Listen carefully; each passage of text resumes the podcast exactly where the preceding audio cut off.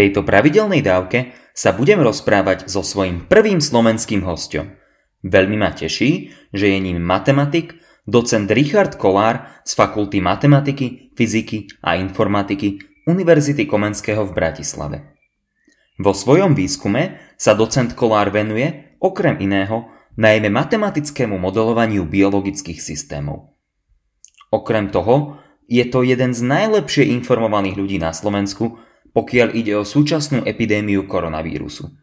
Nie len pokiaľ ide o modelovanie jeho šírenia, ale aj celkové prepájanie medicínskych, biologických a epidemiologických poznatkov o tomto víruse. Veľmi ma teší, že si našiel čas, aby sme sa mohli porozprávať o modelovaní biologických systémov, o tom, prečo je náročné matematicky popísať biológiu, o evolúcii, o modeloch koronavírusu, ktoré tvoril Inštitút zdravotnej politiky, o ryšových modeloch, či o ochorení COVID-19 všeobecne a o tom, prečo je ťažké mu porozumieť. Je to zároveň doteraz moja najdlhšia dávka, takže si držte klobúky.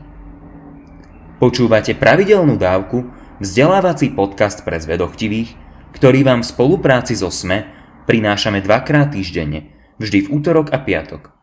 Ja som Miro Gašpárek a v mojich dávkach sa venujem bioinžinierstvu a syntetickej biológii. Pustite si však aj tie Jakubove o filozofii a Andrejove o vzťahu vedy a náboženstva. Budeme tiež veľmi vďační, ak nás zazdieľate na Facebooku či Instagrame, dáte nám dobré hodnotenie na Apple Podcasts, poviete o nás pri káve vašim priateľom, alebo nás podporíte peňažným darom. Všetko info na pravidelnadavka.sk, kde sa určite prihláste aj na odber nášho skvelého newslettera. Veľká vďaka, vážime si to. Tak uh, docent Richard, Richard Kolár, uh, dnes sa budeme rozprávať o, o matematike v biológii a o modelovaní. Ja som rád, že uh, vlastne Ríša tu môžem privítať ako svojho prvého slovenského hostia. Takže Ríšo, vítaj, ďakujem, že si si našiel čas v tejto zaneprázdnej dobe na nás. Ďakujem pekne za pozvanie. Uh-huh.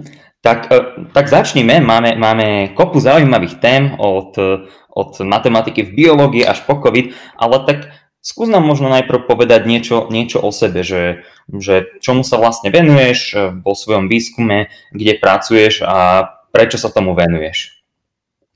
No ja som absolventom Bratislavského matfizu a matematika bola môjim koničkom už od malička, takže som sa tomu veľmi veľa venoval. A v princípe som trénovaný ako matematický analytik v matematickej analýze a v matematickej algebre, teda v algebre a v štruktúrach. No a veľmi mi nevoňala teoretická matematika a aj vďaka tomu som odišiel do Spojených štátov amerických študovať, kde som viac pričuchol k aplikovanej matematike, ale tie naše aplikácie nie sú úplne, aby si ľudia nepredstavovali, že to je naozaj reálne aplikované. Je len skôr o teoretické štúdie v modeloch, ktoré popisujú reálne systémy. Takže mňa tie aplikácie zaujímajú v princípe práve do tej miery, keď vieme matematicky študovať problémy, Eh, alebo systémy, ktoré sú dobre popísateľné alebo dostatočne popísateľné matematickým aparátom. A no, ako keby čo mňa naozaj tak prebudilo najviac, bolo, začali sme sa venovať nejakému tečeniu tekutín, s tým som moc nepohol, ale bolo to dostatočne motivujúce, lebo sa mi zrazu zdalo, že opisujem reálne objekty. To bolo pre mňa veľmi dôležité a potom som mal šťastie, že som pracoval s veľmi dobrými ľuďmi, ktorí, uh, ktorí naozaj vedeli dobre vyhľadávať problémy. A to bolo, to bolo pre mňa ako keby najzaujímavejšie na tom celom. Ani, možno aj to, to riešenie je celé zaujímavé, ale vlastne nájsť dobrý problém mi príde ako, ako naj, najúžasnejšia vec, ktorá sa v tej matematike vôbec dá urobiť. No a Venovali sme sa problémom rôznym od fyziky, cez to boli bozánsteinové kondenzáty, alebo práve tečenie nejakých supertekutín a podobne. A prešiel som viac menej po návrate na Slovensko, som hľadal spolupracovníkov, a chcel som byť, za, ako keby naozaj som sa chcel venovať reálnym problémom. A okrem teda tej mojej teoretickej časti, kde sa venujem stabilite systémov, hamiltonovských systémov, a to je ako niečo, čo mám z toho potešenie, takú, takú matematické, to je taká tá estetika, ale zároveň som mal veľký, veľké potešenie v tom, že som chcel pracovať s ľuďmi, ktorí naozaj sa venujú reálnym problémom. Takže prirodzene sme začali hľadať ľudí na prírodovedeckej fakulte A tam sme našli skvelých ľudí, ako boli profesor Tomáška, profesor Nosek, s nimi sme robili niečo v telom, o telomerickej DNA, študuje také nejaké biofyziky DNA.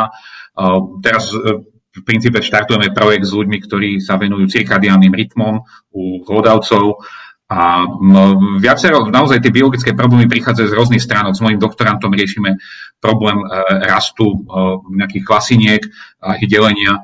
Takže naozaj rôzne tie problémy. A čo teda chcem ešte zdôrazniť, to je veľmi dôležité, zatiaľ každý problém, ten prakticky, na ktorý som sa pozrel, bol úplne jedno, odkiaľ pochádzal, keď bol ako keby relevantný v tej biológii alebo v tej fyzike, priniesol neskutočne zaujímavé matematické problémy.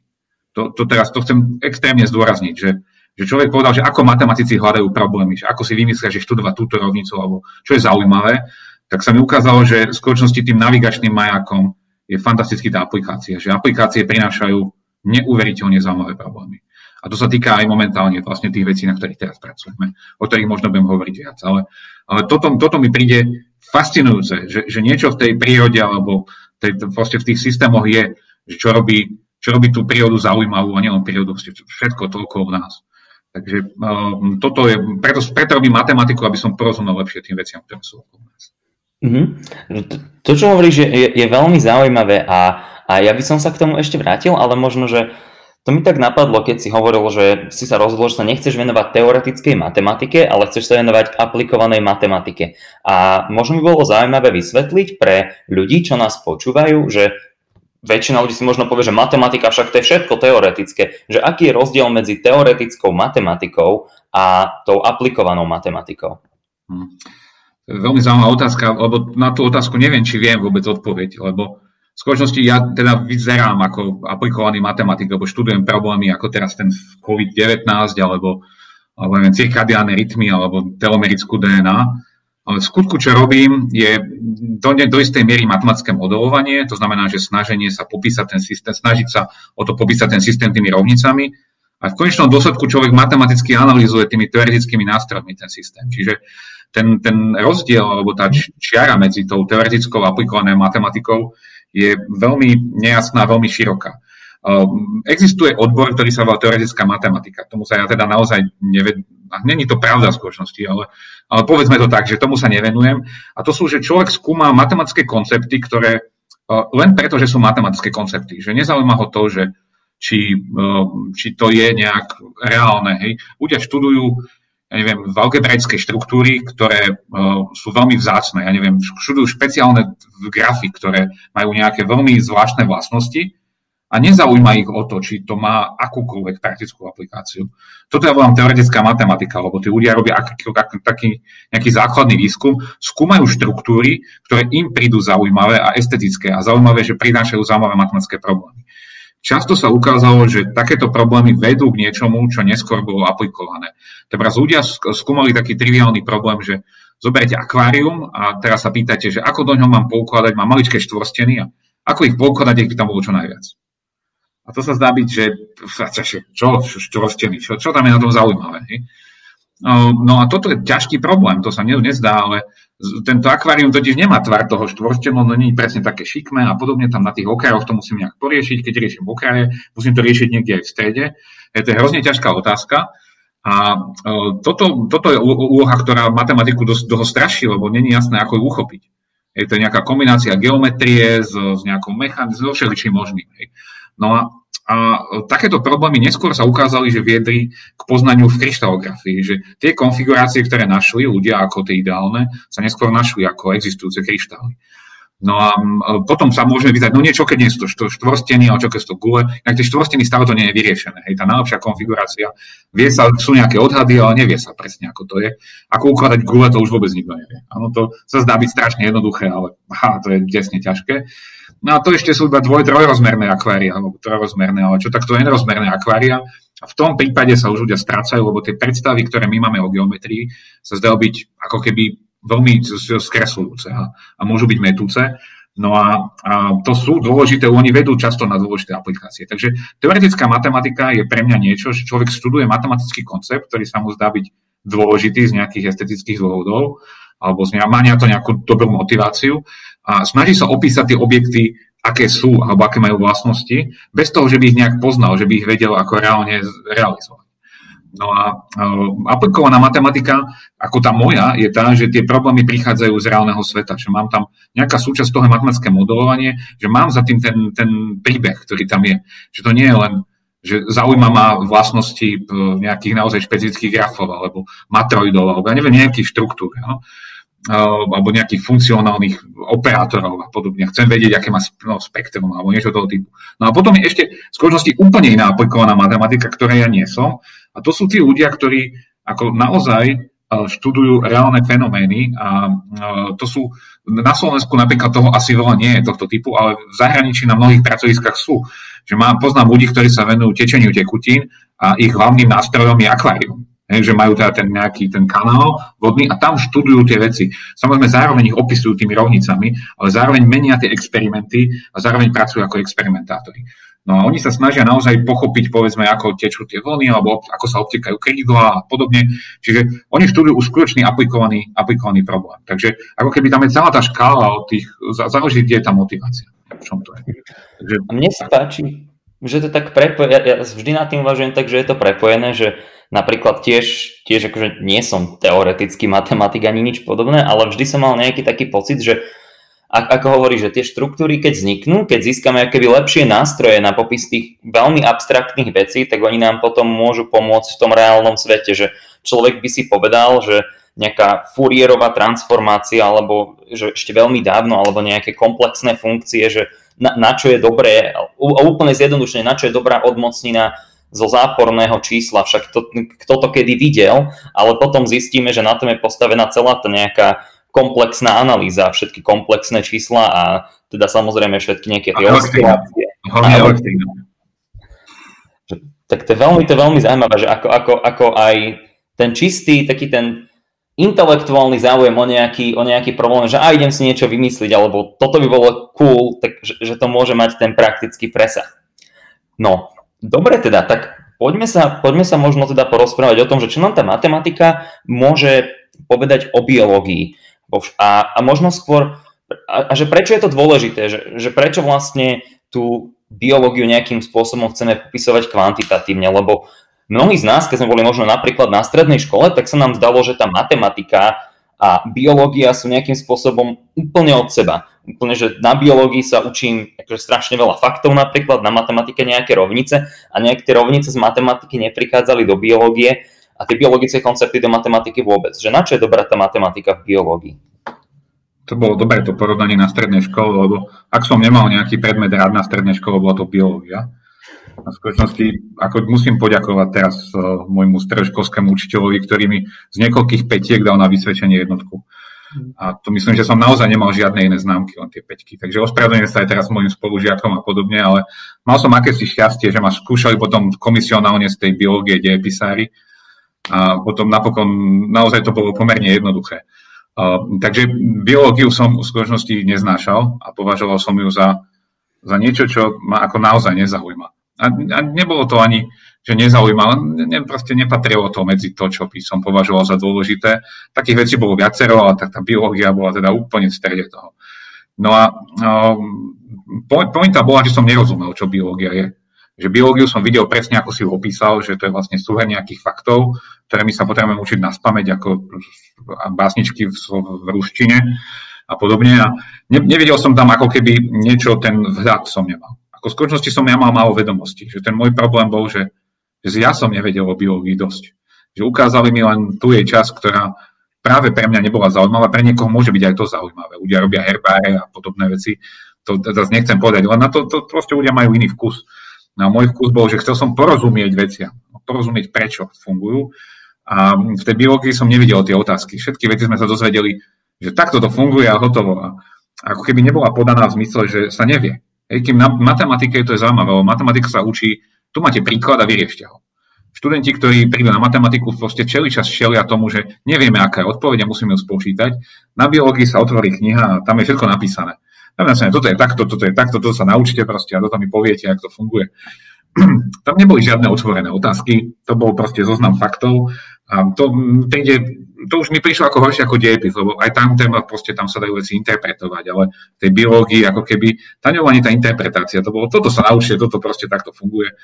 No a to, tohto som mal hrozu, že vôbec na čo sa toto neučím. Veď to si vždy pozriem, keby bolo treba. Však ten nebol internet ešte až tak, ale, ale predsa len, už mi to prišlo, že to je naozaj zbytočné. No a, no a neskôr som teda prichádzal čoraz viac, keď som bol teda bol hlavne počas môjho pobytu, ja som bol 11 rokov v USA, tak som videl veľa dobrých prednášok o, o, o z biológie, biológov, takých matematických biológov, ale čistých biológov.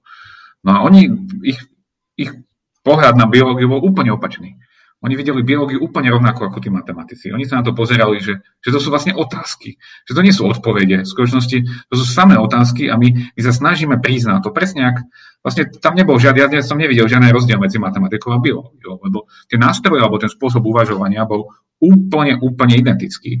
A len tá biológia bola ťažšia.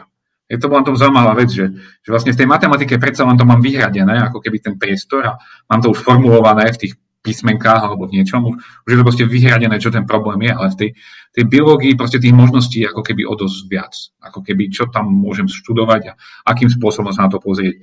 No a v tom momente som samozrejme pochopil, že, že to bol strašný omyl, ako ja som sa pozeral na tú biológiu doteraz a zrazu mi to prišlo, že to je najfascinujúcejšia vec, ktorú som kedy videl. Že ja som prešiel z 0 do 100. Hej, proste behom, ja neviem, veľmi krátkeho času na nešťastie u nás to univerzitné vzdelanie na Slovensku aspoň v minulosti bolo postavené tak, že keď človek študoval tú matematiku, tak ja som z biológie nevidel žiadnu prednášku na vysokej škole. Ako nula. To som študoval všelijaké, som mal aj medzi celouniverzitné prednášky, ale z iných vecí. O fyzike som vedel nejaké, to ma zaujímalo, ale, ale tá biológia tam naozaj sa nejak nikde nevyskytovala a to bola chyba samozrejme. No a tam sa to naozaj, prechod na naozaj interdisciplinárne pracovisko, ja som bol v Minnesota jeden rok na Inštitúte pre matematické aplikácie a tam bol jeden rok tematický rok, ktorý bol venovaný práve DNA. No a, a to, to boli neuveriteľne zaujímavé veci. Akože ja som tam robil, mal robiť niečo úplne iné, ale napokon som skončil na množstve prednášok práve z tohto, lebo mi to prišlo, že to je veľmi fascinujúce. Takže to je prečo som, ako ja som sa stal motivovaný touto biológiou, matematikou, matematikou biológii, ale eh, čo, prečo je biológia zaujímavá alebo matematicky, je, že je ťažká.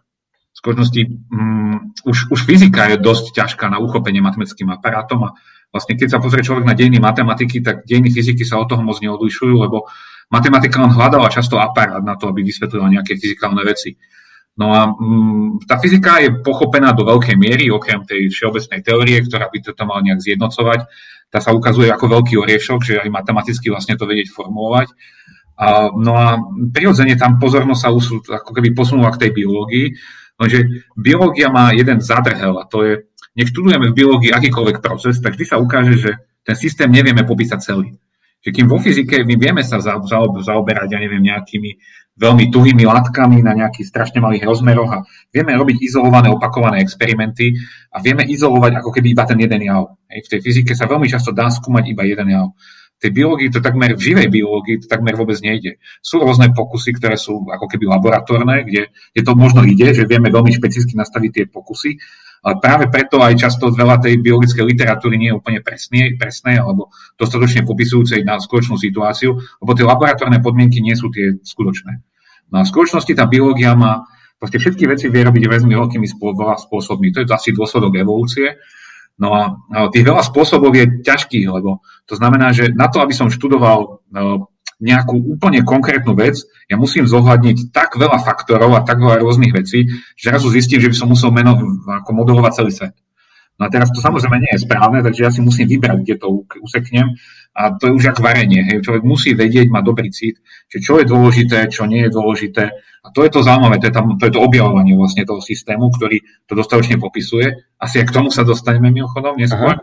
A, a potom už samozrejme musí nájsť tú hranicu, kde ešte o tom systéme niečo vie povedať matematicky, ale už, už to dostatočne dobre popisuje tú realitu. Takže m, mm, tá rola matematiky v biológii je ako keby ona pomôže identifikovať, ktoré sú tie kľúčové faktory, dokáže často tá matematika robiť predikcie dokonca o biologických systémoch, lebo vtedy je dobrá tá matematika, keď je nejaká užitočná. Tá užitočnosť je, že viem povedať napríklad, že keby, sa stal, keby sme urobili toto, tak sa stane toto. No a toto tí biológovia často nemôžu robiť, lebo často, často sa, a ťažko sa zasahuje do živých organizmov, alebo povedzme, nie je ľahké povedať, že koľko mám očkovať deti, nedá sa trikrát robiť proste pokus. Hej. To je, môžeme to skúšať, tak sa to robilo v minulosti, ale je o mnoho lepšie, keď ten matematik, keď dobre popíše ten model, tak e, on vie tak podať pomerne dobrú informáciu už vopred, bez toho, že sme to museli skúšať. Takže rola matematiky v tej biológii je ako keby mala by pomáhať tým biológom. Ja to vidím, že to nie je že samostatná vec, ale mala by pomáhať biológom porozumieť veciam a formulovať ich. Mám jeden príklad, jeden veľmi dobrý príklad, ktorý my sme robili tu DNA a tie telomerickú DNA, to znamená konce DNA, ktoré sa skracujú uh, s tým, že ako bunka starne, no, ako sa delí a podobne. No a uh, to bolo zaujímavé, lebo keď sme prvýkrát rozprávali so špičkovými slovenskými biológmi, tak ich predstava bola, že toto, toto, toto sa môže stať. My keď sme sa na to pozreli z matematického alebo skôr sa fyzikálneho hľadiska, tak nám prišlo, no keď sa môže stať A a B a C, tak sa môže stať aj D, E, F, G, H, že sa môže stať oveľa viac vecí a teraz sme sa aj pýtali, že či to môže nastať. A to bolo čiste ako keby matematický spôsob uvažovania alebo fyzikálne nad tým. Oni nad tým nikdy neuvažovali. Oni nad tým uvažovali práve, že toto vieme, že sa deje a ostatnom musí nevieme. No a práve matematika pomáha ako keby pozrieť do toho, čo všetko sa môže stať. Takže toto ja vnímam ako prínos matematiky pre biológiu a na druhej strane biológia vravím ponúka tie pro- problémy zaujímavé matematikom, lebo najzaujímavejšie problémy, takmer, ktoré som objavil, takmer všetky pochádzali z nejakého aplikovaného, často biologického problému. Mm-hmm. Dve veci ma, dve veci ma zaujali z toho, čo si hovoril, že jedna vec, čo si povedal, že biológ, jeden z dôvodov, prečo keby biológia a matem, matematicky modelovať biológiu je náročné, je to, že že, to, že sú to veľké systémy a je ťažké ich nejakým spôsobom izolovať. Jednoducho nemôžem, nemôžem skúmať nejakú, nejakú časť genómu, keď, aby len tak, že ju len tak vyberiem a áno, dokážeme ju vyrobiť aj mimo bunky, ten proteín z toho, ale, ale závisí tam veľmi na tom kontexte. Ale mne napadla ešte jedna vec a to je vlastne to, že tie naše bežné inžinierské systémy, to auto, to lietadlo a podobne, eh, tak oni často sú do nejakej miery lineárne, ale v biológii strašne veľa systémov je veľmi, veľmi nelineárnych, že to, ako sa viažu bielkoviny, to, ako imunitný systém sa nejak zapína, vypína a mohli by sme, mohli by sme nejak vysvetliť, že čo je to, že čo je to rozdiel medzi lineárnym a nelineárnym?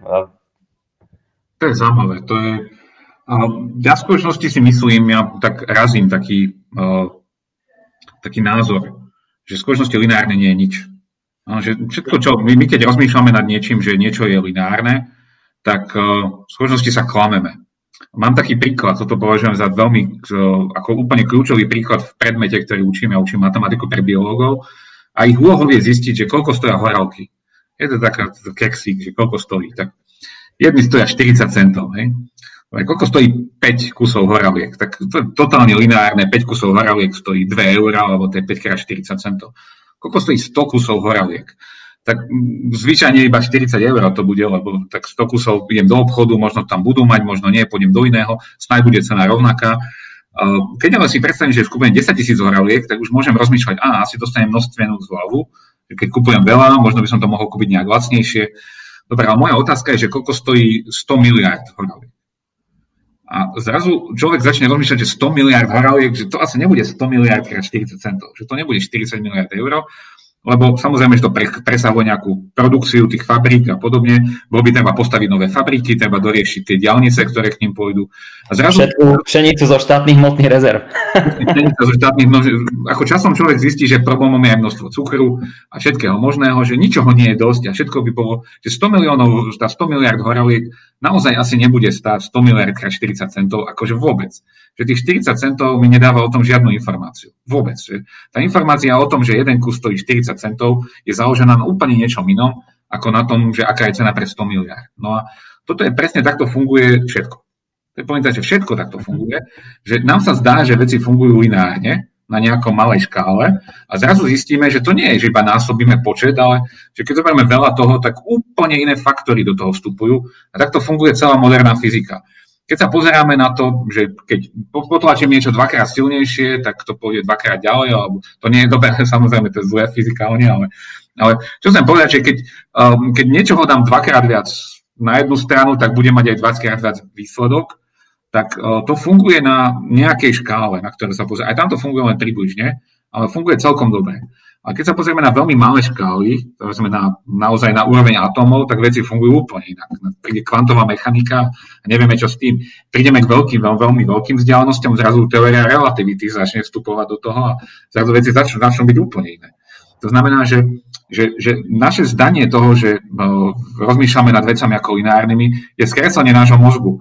Nám sa najlepšie rozmýšľa nad tým, že a však všetky veci by mali nejak, tak nejak, nejak rozumne rásť. Hej ale to je iba zdanie. Nič, nič nerastie lineárne a v skutočnosti ja nepoznám nič, čo by lineárne bolo. Takže um, keby, keď si niekto tvrdí, že keby mal niekto taký príklad, že niečo je naozaj lineárne, tak to ma akože naozaj, naozaj ma to fascinuje. Konštantné veci, ani kon, na konštanty neverím, ale už ani fyzici neveria ani na fyzikálne konštanty.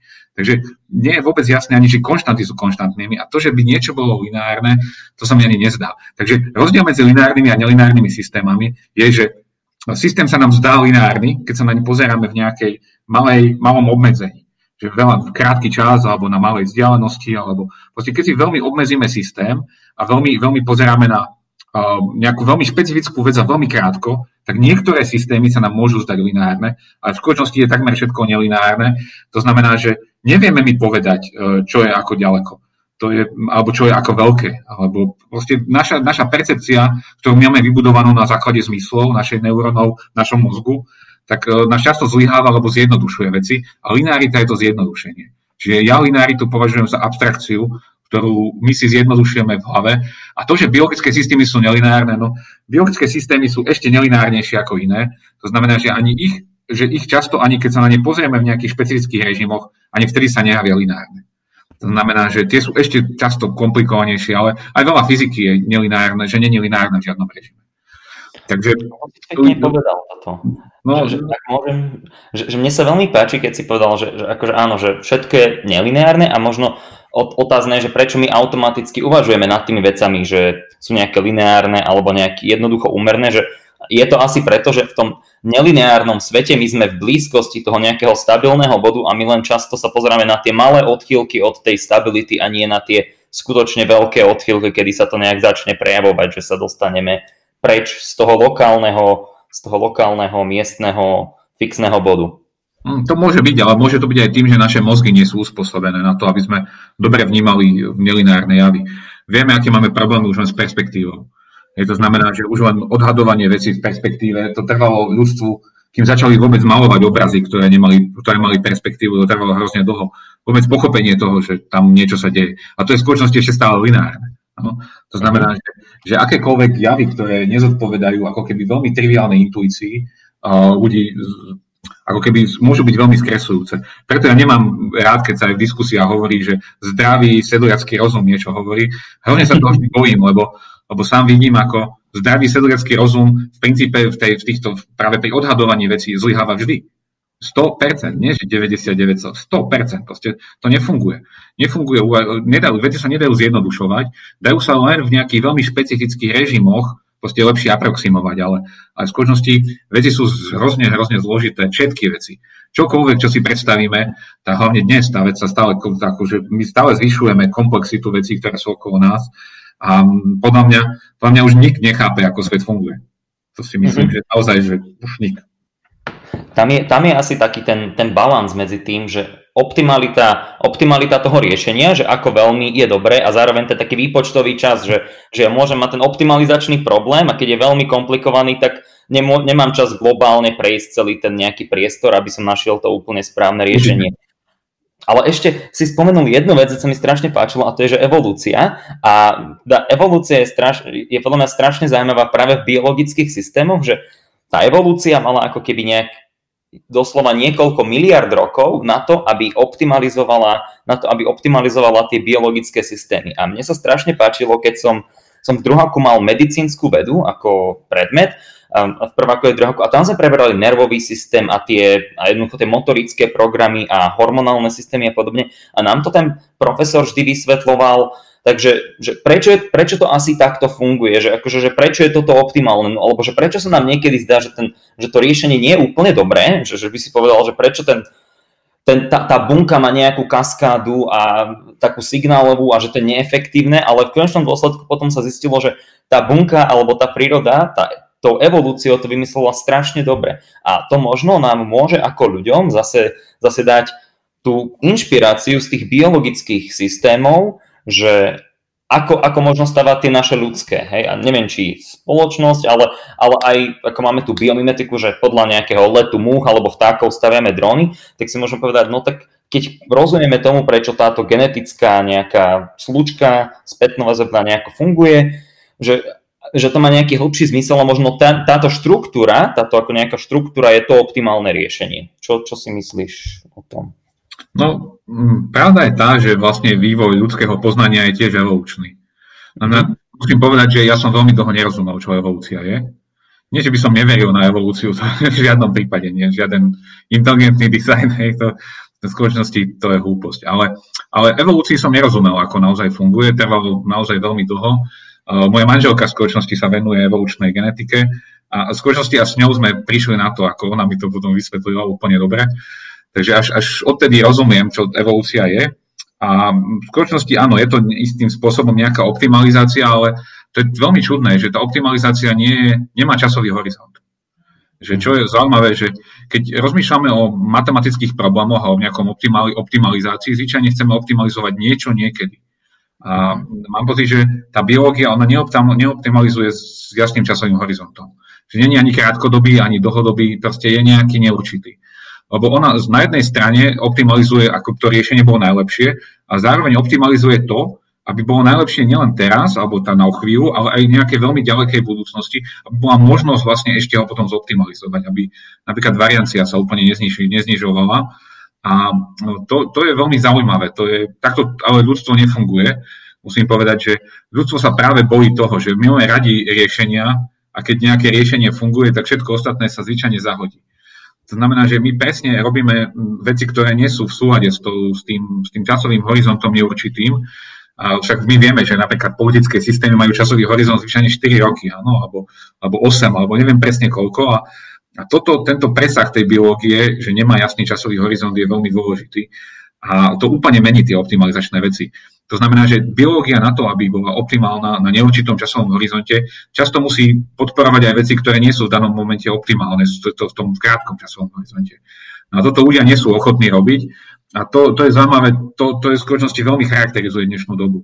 Lebo vidím hroznú snahu veľa ľudí, ktorí chcú strašne optimalizovať svoju situáciu v daný moment a nerozumejú tomu, že, že nejde všetko, ako, že nie je ani účelom to, aby všetci mali všetko optimálne, ale že, že, že veci musia fungovať aj trošku, trošku inak. Hej? A, a toto, toto podľa mňa je to, čo ľudstvo by si z toho mohlo zobrať, ale ja zároveň vidím, prečo to nemôže z toho zobrať. Lebo, tá, lebo naozaj ľudia odmietnú robiť niečo neefektívne. Predstavme si, že máme bankové úroky a máme 100 bank a všetky banky ponúkajú 10%, 15% úroky a máme jednu, ktorá ponúka minus 10%. No, no kto si tam dá peniaze? No nikto. Hej, lebo, lebo to nie. To samozrejme, že oni skrachujú, Lenže tá príroda ako keby má aj takéto výnimky. Oni, oni, sa, oni sa strácajú, ale, ale zároveň nám zostávajú v istej miere prítomné v tej prírode rôznymi spôsobmi. Takže uh, toto mi príde, že ľudstvo tým asi nie je ochotné prejsť tou evolúciou takou, ako je tá biológia.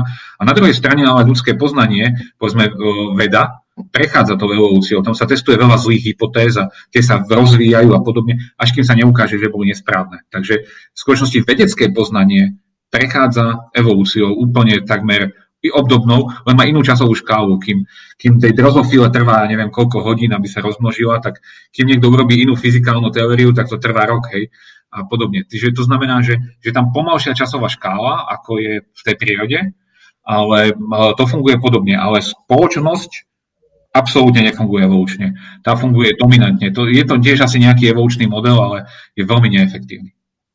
Lebo v tej vede, aj keď máme rôzne motivácie, samozrejme, a niektorí ľudia nemajú napríklad úplne možno čisté tie motivácie, ale, ale v zásade ten nejaký celkový prúd je keby možno jasný, že chceme maximalizovať nejaké to, že max ľudské poznanie alebo pochopenie e, pod danými nejakými obmedzeniami. Zatiaľ, čo v tej spoločnosti toto absolútne, absolútne je, je tam jednak toľko individuálnych záujmov, že sa nedá nejakým, nejakým konkrétnym spôsobom popísať tá funkcia, že ani nevieme, čo je to, ten nejaký jeden cieľ. A keď ne, nemáme všetci nejaký jeden cieľ unitárny, tak potom to, potom to Ale ani príroda nemá jeden cieľ. To je, to je dôležité, že tam ten cieľ nie je taký. To, práve to mi príde, že ten, naozaj ten časový horizont je tam neurčitý a, a ľudia nedokážu uvažovať s neurčitým časovým horizontom.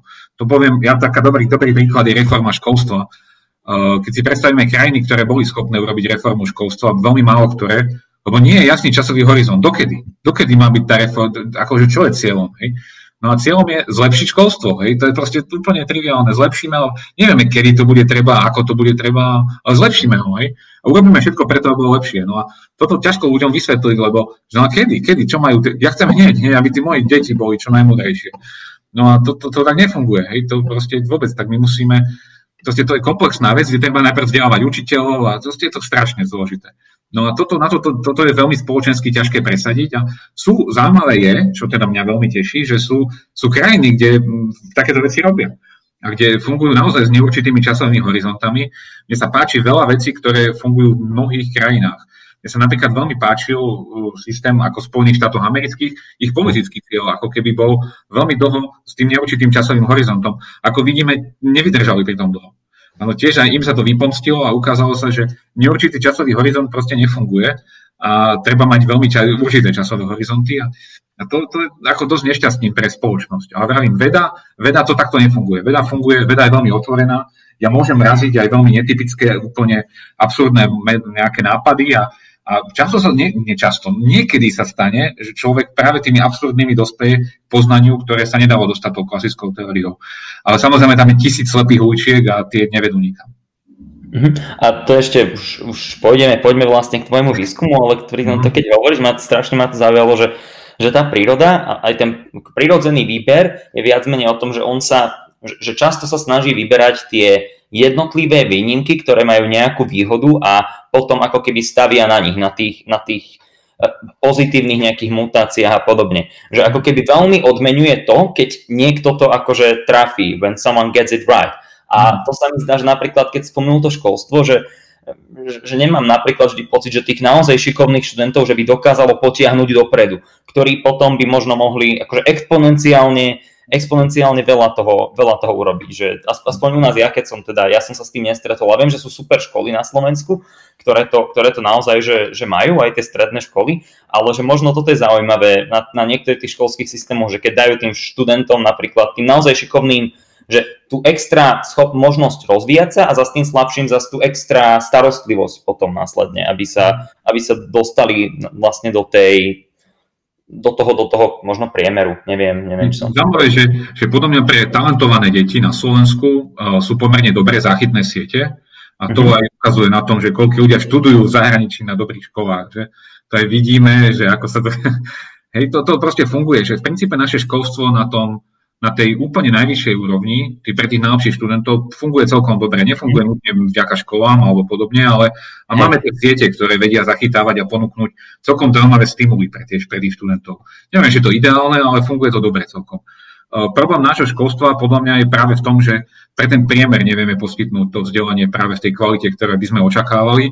A to súvisí s tým, že povolanie učiteľov nie je dostatočne zaujímavé, to súvisí Hej. s tým, že spoločnosť ich dostatočne neodmenuje a podobne. Čiže ako keby tie dôsledky, keby sme chceli vytrestovať, tak sú rovnako ťažký problém ako tá biológia. Ten problém je desne komplexný a rozhoduje ako keby rozhoduje to, že musí sa urobiť nejaké principálne rozhodnutie, ale to rozhodnutie nemá jasný časový horizont. A my keď ho nemáme, tak do toho nikto nejde, lebo to nie je politicky priechodné. Takže máme, ako keby sú tam bariéry, ktoré sú zásadné a nie sú ľahko prekonateľné. Nemyslím si, že ani sú prekonateľné, ani teoreticky. Nemyslím si, že to vyrieši nejaká reforma. To je proste ten problém je veľmi, ako má strašne veľa rôznych väzieb, ktoré, ktoré nevidím ani reálne, aby sa prekonali, minimálne v spoločenskom nastavení u nás. Mm-hmm.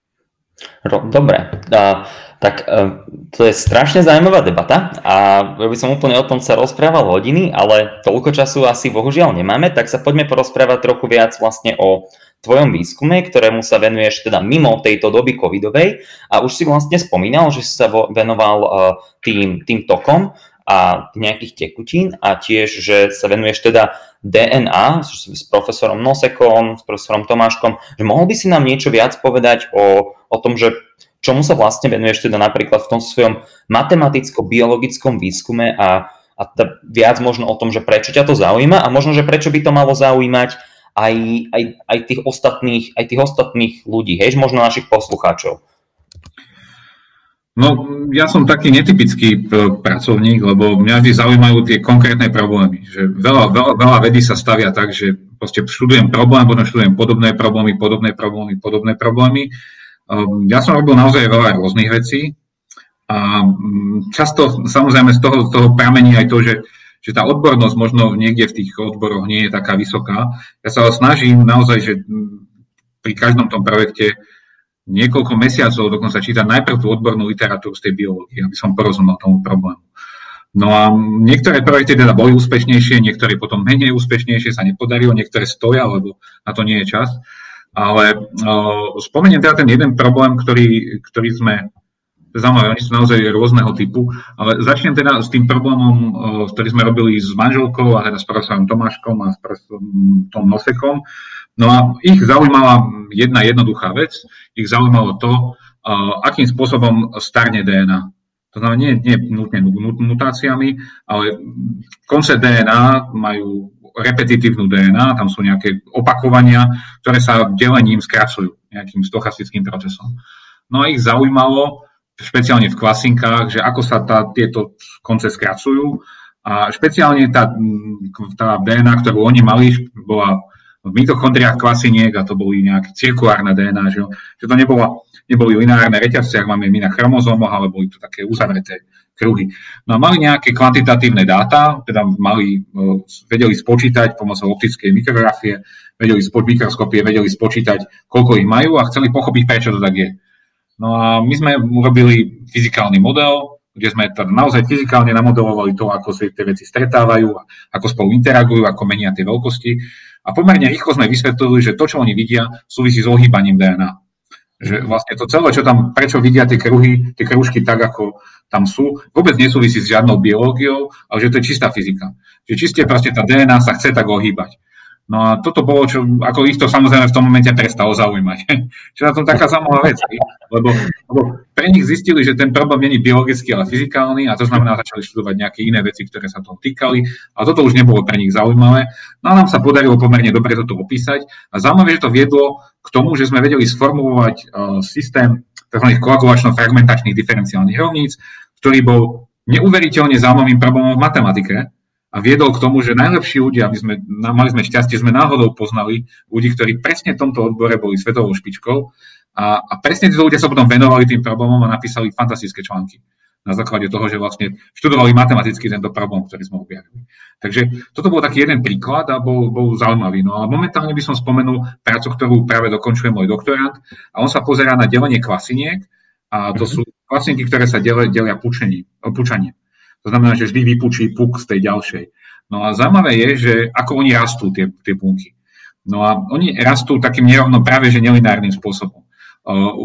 Všetky modely, ktoré existujú o rast, raste buniek, hovoria o tom, že bunky rastú exponenciálne. Preto hovoríme, že exponenciálne, exponenciálne. Všetci majú predstavu, že exponenciálne, čo je istým spôsobom, istým spôsobom akási linárika na nejakom logaritmickej škále. Mhm. No a problém je ale ten, že jednotlivé bunky nerastú exponenciálne oni rastú po takej s to znamená, že najprv rastú, e, najprv zrýchlujú exponenciálne a potom spomalia a potom dosiahnu nejaké také no, saturáciu a už ďalej nerastú rýchlo. No a teraz zaujímavá otázka je, že keď mám veľa buniek, ktoré robia toto a rastú chvíľu exponenciálne a chvíľu tá, logisticky, hej, nejakým iným spôsobom, že ako je možné, že celá tá množina všetkých tých buniek dokopy vyzerá exponenciálne.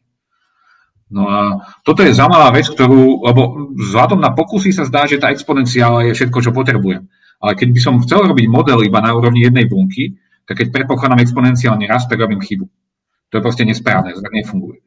No a teraz je otázne, že ako je možné, že to pozorovanie je iné zvonku toho systému ako znútra, keď sa na neho pozriem.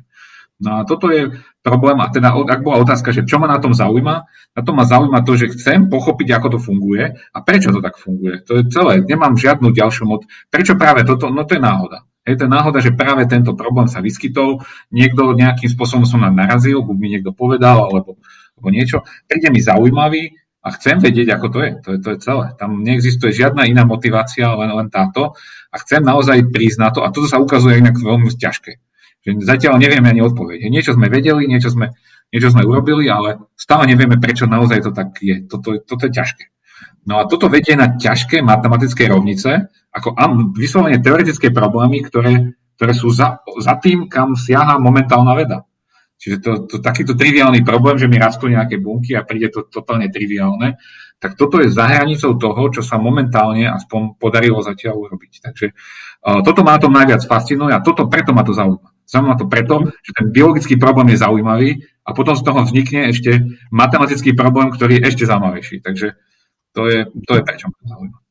A mne, mne sa to strašne páči, že, že, že čo hovoríš, lebo vlastne ja by som povedal, že možno možno napríklad ja, nejak, možno vo svojom výskume, aj keď som, ja som úplne len nejak na začiatku, ale aj v tom vzdelávaní, že my keď sme boli inžinieri, že nás učili, že snažte sa riešiť úplne nejaké, že, že, že praktické problémy, že nájdi praktický problém a nájdi akože teda tie nástroje na to vyriešenie. A napríklad mne sa strašne páči, keď si spomenul tieto dva napríklad problémy, že tie teloméry a vlastne tento, tento, takú superpozíciu tých tých rastov, ktoré nám stále dávajú tú exponenciálu, aj keď možno by nemali, tak ten prvý problém s tými telomermi, že vlastne uh, ho, viem, ja keby teória, že táto skrácovanie tých telomerov súvisí, ja myslím, že už to je dokázané, že súvisí so starnutím, s tým, ako človek starne, s poškodením, s poškodením DNA. No a, a proste si môžeme povedať, že ten problém je, že pochopiť, ako je možné, že, že ľudia starnú a hneď si poviem, a čo keby sme vedeli napríklad nadizajnovať zase v tej bunke nejaké procesy, nejakú, ja neviem,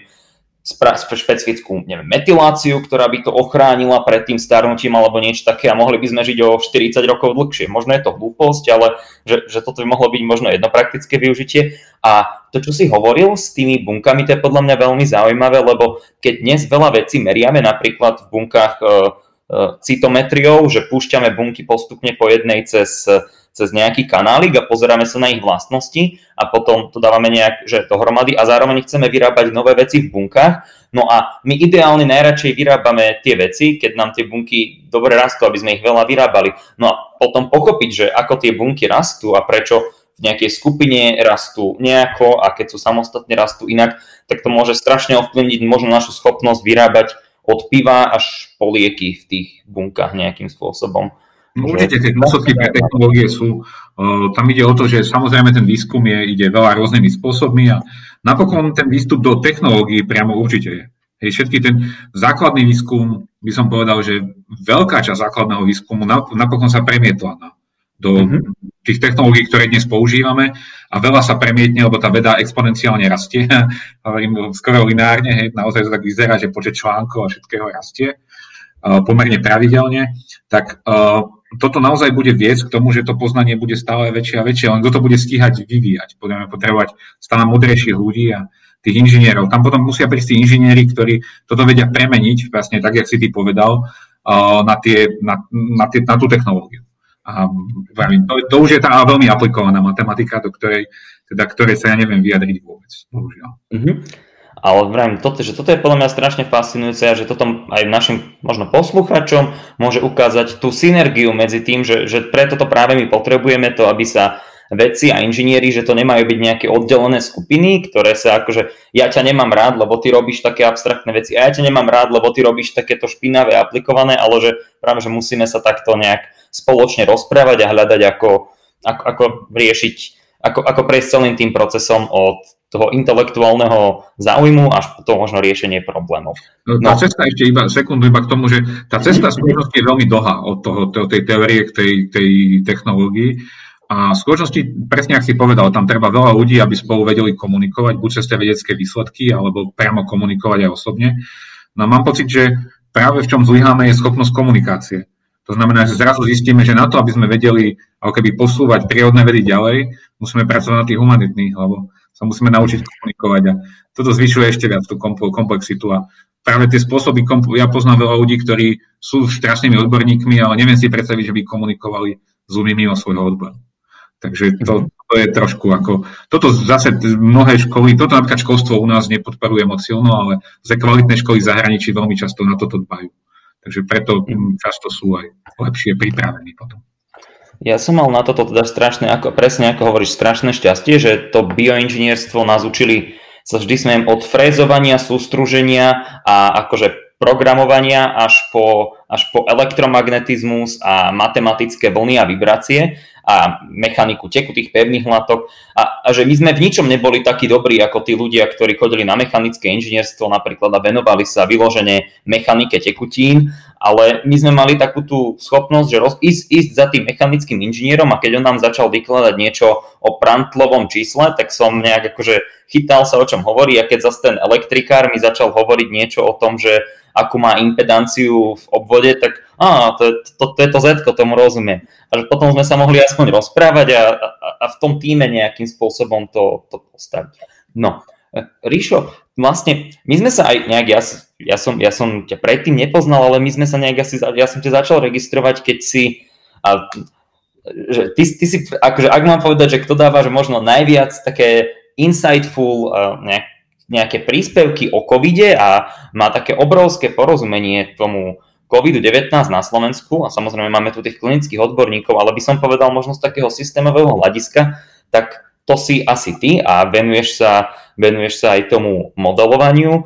A ja som teda čítal tvoj, tvoj preprint, videl som tvoju prednášku, čo si mal myslím, že pre Queens, University of Queensland a strašne sa mi to páčilo, tak chcel by som sa ťa trochu popýtať vlastne na ten COVID, všetci to ešte nejakým spôsobom riešime, aj keď to na tom Slovensku, aj keď to už tak odznieva, že tak ako to hodnotíš, že, že kde sme, čo je taký ten state of the union, uh, pokiaľ ide o COVID, že čo sme sa naučili a čo sme sa ešte nenaučili a čo by sme chceli vedieť? No, nás zaujal v princípe tento problém práve kvôli tomu, že sa mi zdalo, že je tam strašne veľa dobrých otázok.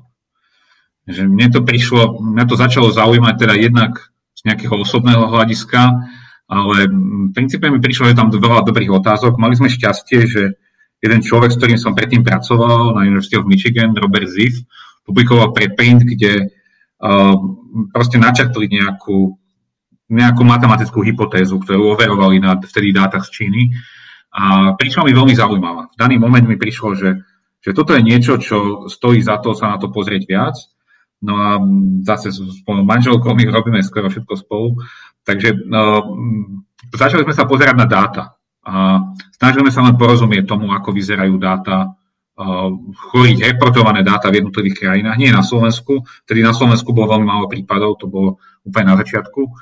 A začali sme vidieť, že tam je pomerne jednoznačný trend, ktorý v mnohých krajinách a dá niekoľko typov trendov a snažili sme sa im porozumieť. To bolo celé. No a vtedy sme si predstavovali, že vlastne tie prvé modely hovorili o tom, že to, čo vidíme, je za to je zodpovedné aké si zmeny v štruktúre no, medzi tými ľuďmi v tej spoločnosti. To znamená, že my sme zhľadali v tých dátach, že vidíme, ako sa zmení tá štruktúra, ako spolu ľudia komunikujú. Keď sa u nás urobili tie opatrenia, tak ľudia prestali spolu sa tak stretávať, začali nosiť rúška, znižila sa šanca na prenos a podobne. No a to bol taký začiatok. Ja som dovtedy sledoval, tak trochu som sledoval nejakú odbornú literatúru, ale nebol som, že by som sa tomu nejak naozaj extra. Prišlo mi to zaujímavé, ale veľmi. No a, ale v tom momente sme, na to, toto sme napokon vyriešili, ako keby pochopili sme, ako tie dáta sa správajú a podľa mňa na to máme, ako naozaj o tom máme veľké porozumenie. Ako sa správajú dáta, ktoré sú reportované, a už nie celkom prečo. No a no, keď, sme sa snažili, keď som si položil otázku, že prečo tie dáta vyzerajú tak, že prečo tam vidím tie trendy, tak to zrazu viedlo k tomu, že uh, som musel začať študovať úplne inú literatúru. Že zrazu som nezačal študovať štruktúru o tom, ako fungujú nejaké zmeny v nejakých grafoch a podobne, ale zrazu som potreboval študovať medicínsku literatúru o tom, ako fungujú testy na, tie, ktoré sa prevádzajú počas toho testovania na, na ochorenie alebo na protilátky.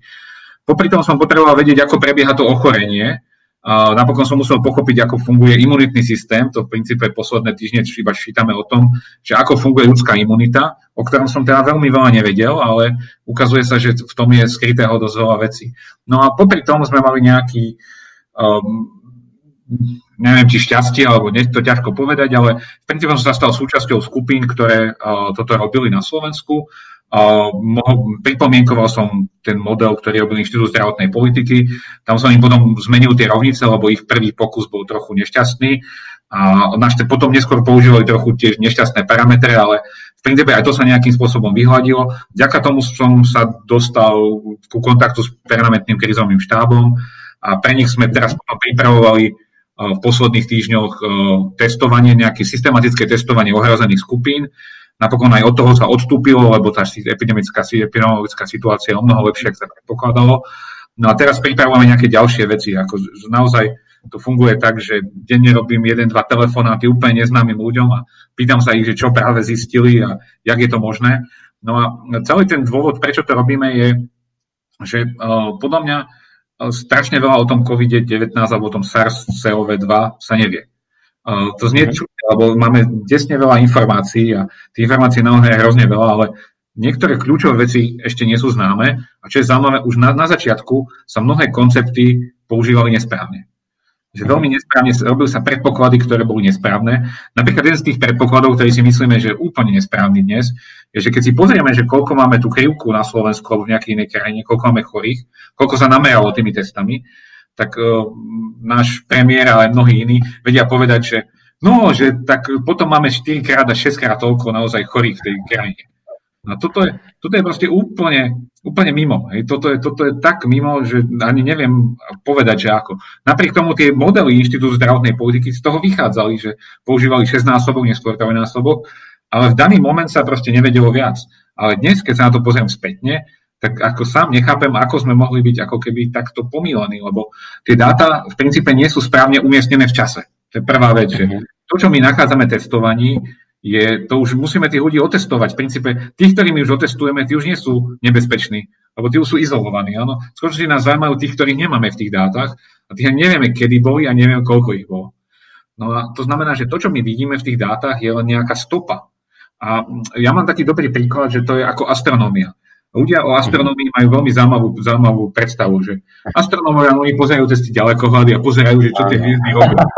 No a to je veľmi zaujímavý príklad, alebo keď pozrieme, že, pozrieme, že slnko a vidíme, že kde je slnko. No a pointa je, že slnko nikdy nie je tam, kde ho vidíme. A to je kvôli tomu, že to trvá dlho, kým to svetlo ku nám príde. Že to je iba pár minút, dobre, to nie je tak strašne veľa. No ale astronómovia pozerajú na hviezdy, ktoré sú od nás vzdialené milióny svetelných rokov. To znamená, že to, čo my vidíme, sa udialo milióny rokov dozadu. Ano? Lebo svetlo odtiaľ putuje tak dlho. Znamená, že astronómia je veľmi zaujímavá veda, lebo pozoruje minulosť. To je v skutočnosti totálne ako história v princípe. To je, my vidíme len dejepis vesmíru. My keď sme chceli povedať, ako vyzerá vesmír dnes, tak sme museli urobiť nejaký model toho, že čo vlastne tie veci robia za celé tie milióny rokov urobili. No a to mhm. znamená, že astronómia, keď my sa pozrieme teraz na oblohu, tak my vidíme len proste, to je, to je história, to tak není. Hej? To vôbec tak není. To, čo my vidíme, tak vôbec teraz nie je. To, to, to proste, my vidíme iba svetlo. No a s, tou, s tým covidom je to úplne to isté. To znamená, že my keď meriame tie dáta, tak my vidíme proste niečo, niečo, čo tam proste k nám došlo za nejaký čas a nevieme, čo sa naozaj dnes deje a nevieme, čo sa dialo kedysi. Tam veľmi málo o tom vieme povedať. Takže toto mi prišlo ako veľmi fascinujúce a na pochopenie tohto, bohužiaľ, treba pochopiť desne veľa medicínskych vied a bio, biochémie a podobne. A Um, toto, toto naozaj, my teda čítame teraz celé dni len takéto články tohto typu, plus dátové články, ktoré tí biochemici alebo tí medicínsky odborníci robia a snažíme sa porozumieť tým dátam. No a už máme nejaké porozumenie, myslíme si, že už rozumieme, ako funguje táto epidémia a, a to znamená, že, že niečo vieme, že to, že napríklad u nás teraz je veľmi málo prípadov, znamená, že naozaj je u nás málo prípadov, že to môžem potešiť tých všetkých, ale, mhm. ale akých? Teraz ja som povedal, že prípadov, ale musel by som povedať, že čo prípad znamená. V skutočnosti my nevieme, či máme naozaj málo ľudí chorých. Ale vieme, že máme málo ľudí, ktorí sú vážne chorí. A to je možno dôležité. Možno nás ani nezaujíma, koľko ľudí je naozaj chorých. Možno to je nesprávna otázka. Takže uh, toto mi prišlo na tom fascinujúce a momentálne ma už skutočne zaujíma to, že ako to bolo. Ako ani ma tak nezaujíma, že ako je to dnes, akože to je dôležité. Ale to, že keď pochopíme, ako to bolo pár mesiacov dozadu, tak možno pochopíme, že čo sa vlastne, čo je pred nami. Lebo, lebo dôležité nie je, ako keby spoločenské otázky nie sú dôležité, že ako vyzerajú naše dáta a že či je nejaký model správny alebo nesprávny. To je to totálne irrelevantné. Preto spoločnosť je dôležité, že môžeme otvoriť školy, môžeme, môžeme otvoriť hranice, čo nás vlastne čaká ďalej. No a toto, toto, na toto pochopenie tej budúcnosti potrebujeme pochopiť našu minulosť, ako to bolo. No a, a toto mňa zaujíma. To s tou štruktúrou kontaktov, to, si, to, si, to, to je veľmi zaujímavé a my sme to vlastne, keď sme s kolegami robili napríklad na našom modeli, že sme si povedali, a poďme a zoberieme celú tú populáciu po tých mestách, ešte po domácnostiach, to tam nejak štatisticky rozdelíme a začneme sa na to pozerať. A potom sme to začali hádať, hádzať presne do nejakých tých sietí, začali sme si generovať rôzne, akože ako máme tie typické sieťové štruktúry a zistili sme, že to robí taký obrovský rozdiel, že to je úplne neskutočné. Tak prvá vec, tak sme išli teda za operátormi, že do Orange, dobrý deň, prosím vás, viete nám dať akože, že dáta, že, ako sa na, že, že my by sme si chceli tú sieťovú štruktúru odvodiť. Oni hovoria, že jasné, že jasné, že vám vieme dať dáta, túto, tieto právnické veci musíte splniť dokument s presnosťou na 100 metrov. Čo akože tak OK, tak akože s presnosťou na 100 metrov alebo niečo, takže to absolútne v tom prípade asi žiadnym spôsobom nepôjde na tú presnosť nejakým spôsobom urobiť, takže myslím si, že napríklad toto je jeden z takých modes of failure, ale ja som sa ťa, ak môžem, chcel opýtať, keď si hovoril o tom, o tom IZP a, a veľa takto a veľa ľudí to akože aj novinárov to strašne kritizovalo a akože tie modely, že ako je možné, že predpovedali niečo iné a že sa netrafili na plus minus 0,4 človeka, čo samozrejme sa nedá. A ako by si možno na toto reagoval, na tú kritiku? Lebo mne, mne jednoducho neprišla byť úplne úplne férová, že možno tá komunikácia, respektíve toho, že čo sa robí, že to je, ide o ten scenario-based modeling skôr, kde sa zaujímame o to asi, že čo je to lepšie opatrenie a čo nie je to lepšie opatrenie a nerobíme taký ten presný forecast, akože že koľko ľudí presne ochorie a že to nebolo možno úplne optimálne komunikované. A čo si o tom myslíš? Ty, ako to bolo podľa teba? Zaujímavé je, že v princípe, keď IZP zverejnil zhruba koncom marca svoj druhý, uh, druhý model, tak, kde predpovedali asi 150 tisíc chorých. My sme mali model, kde sme predpovedali tisíc, čo sa napokon mhm. ukázalo, že ten aktívny prípadov bolo celkom správne. A teda ja by som mohol naozaj veľmi kritizovať, že to, že IZP, že sú, 150, že sú úplne mimo. Problém je úplne inde. Ja neviem, či oni nemali pravdu. To, že, to, či my, ne, my stále nevieme, koľko ľudí uh, sa stretlo s tým vírusom, a ja naozaj neviem dnes úplne s určitosťou povedať, že či tých nakazených na Slovensku bolo 20 tisíc alebo 2,5 milióna. A sú samozrejme argumenty, ktoré ľudia prídu a že však ich nemohlo byť 2,5 miliónov, lebo, lebo, lebo niečo iné. Hej. No ale na všetko existuje strašne veľa iných vysvetlení a v skutočnosti my naozaj dnes nevieme, či to IZP v tom prvom modeli nedalo správne číslo. Uh-huh.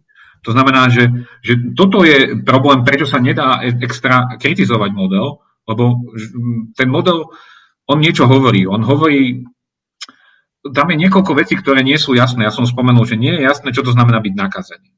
Hej, keď my nevieme, čo to znamená byť nakazený, tak ani nevieme, koľko ich je. Hej. Jak môžeme povedať, že koľko máme chorých, keď nevieme, čo to znamená byť chorý? A toto je dosť ťažká otázka. Môžeme si no chorí sú tí, ktorých nájdeme tými testami. No a tu sa ukazuje, že veľký problém, lebo test vyzerá, že veľa ľudí identifikuje asi 4 dní. Hej, že alebo 5. Že keď netrafíme tých 5 dní, keď on je presne na vrchole tej svojej choroby, tak nezistíme, že bol chorý. Povieme, no pozrieme sa na protilátky.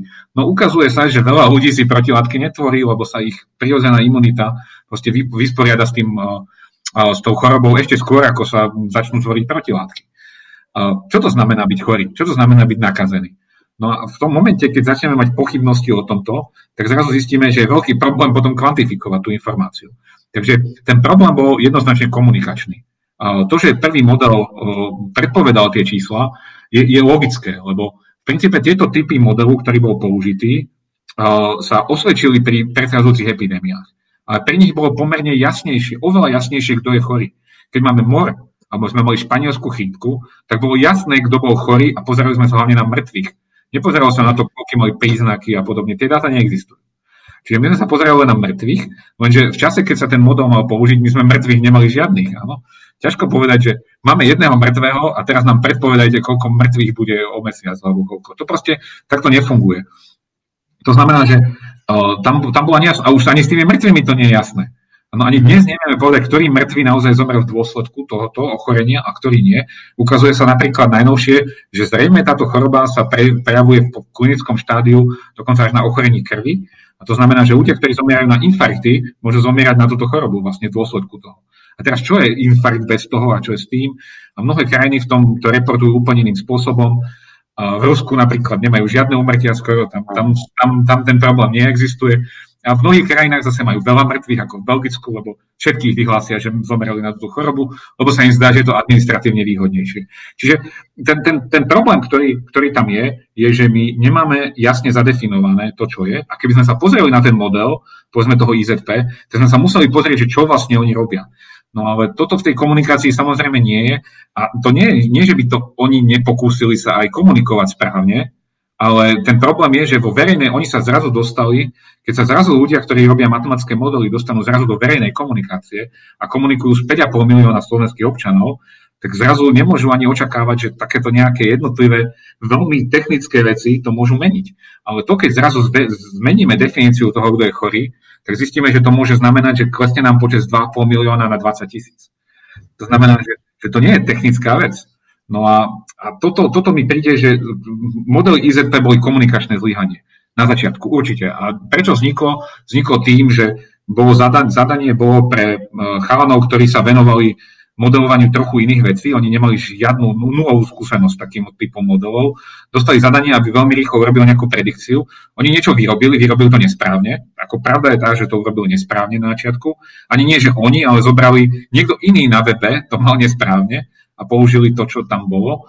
No a, a e, mali na to málo času a niekto, oni to ale aj vydali ako iba veľmi pracovný materiál. To nebolo, to bol interný materiál, stalo sa, že niekto z politikov toto pustil ďalej a zrazu sa to spustila sa verejná debata.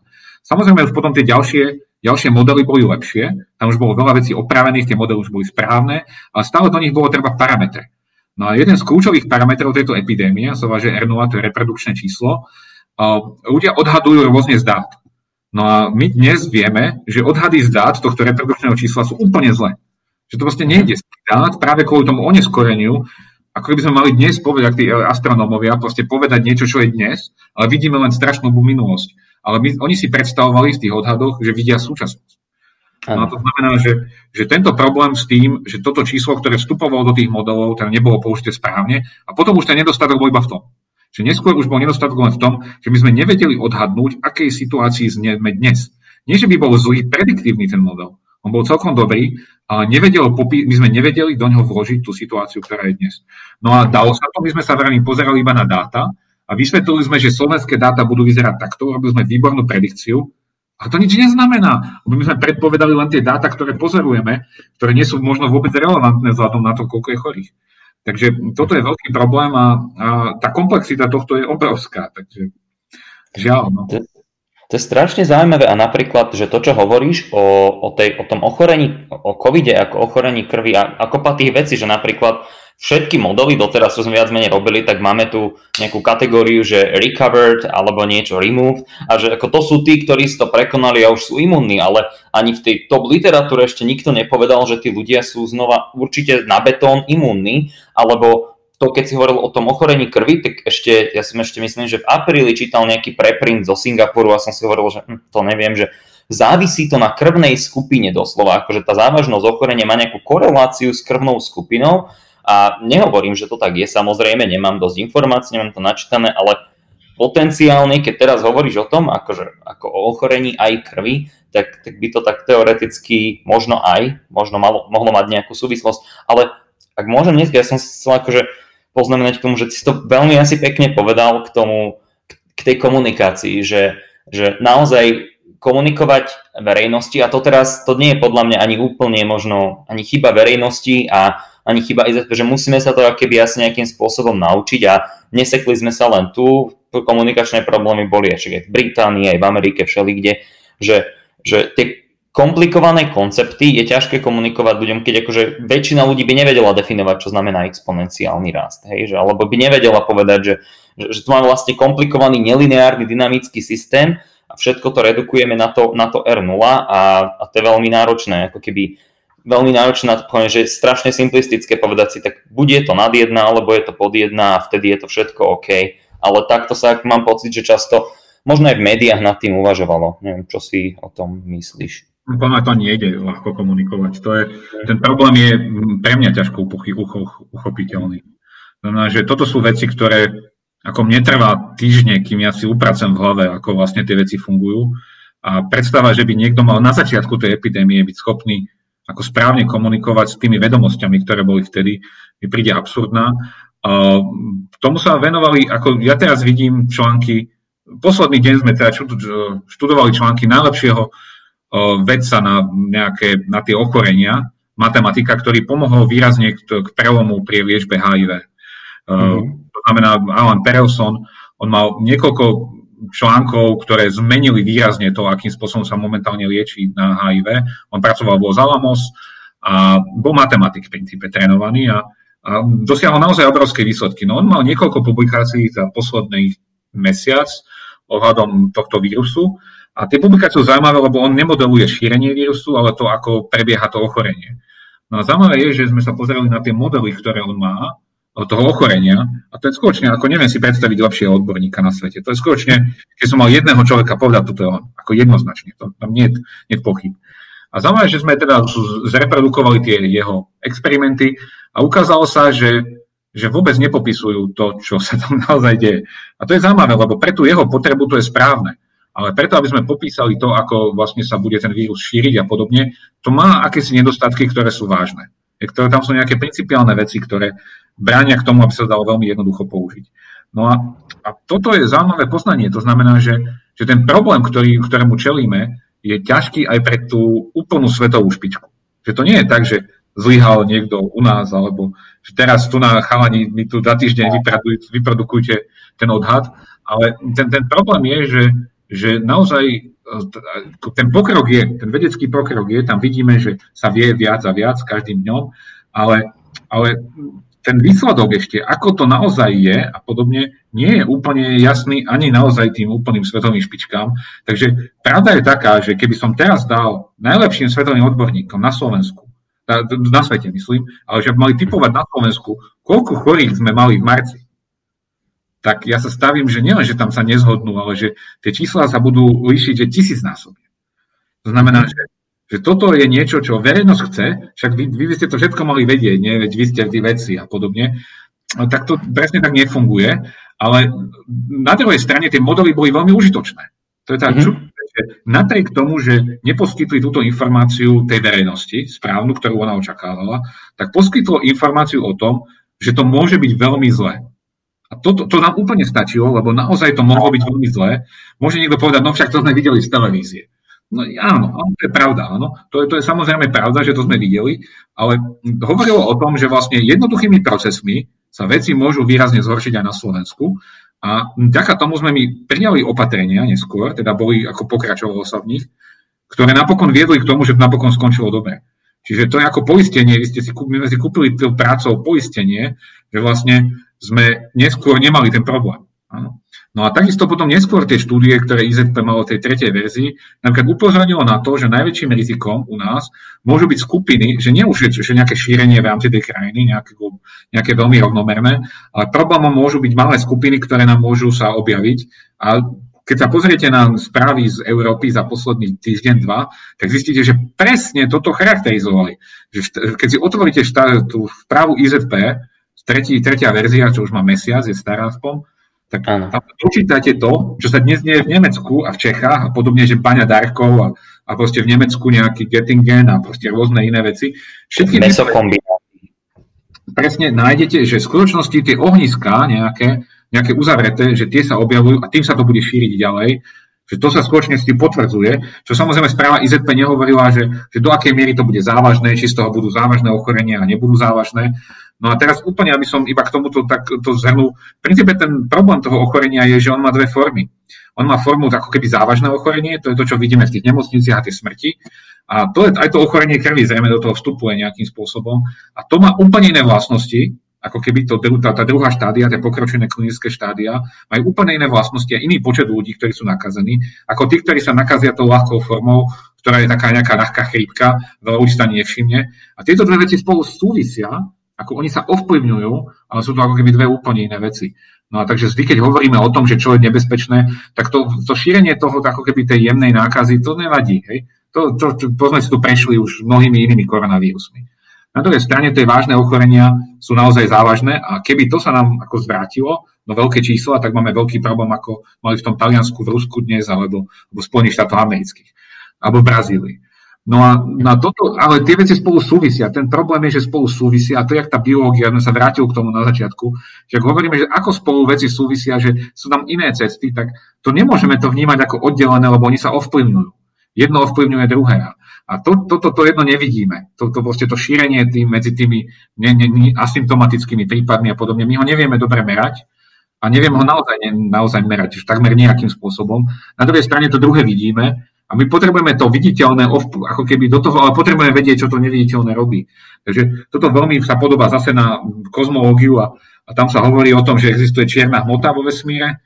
No je nejaká čierna hmota a moc veľa o nej nevieme. A toto je také trochu podobné, že vlastne sú tí chorí, nevieme presne, koľko ich je, nevieme, ako sú geograficky rozložení a nevieme, aké faktory tiež na to vplývajú, či sa ľudia nakazia a nenakazia. Takže no, toto je ten vážny problém a toto nebolo naozaj pozorovateľné nejakým spôsobom, ani dnes ešte to nevieme dobre odmerať.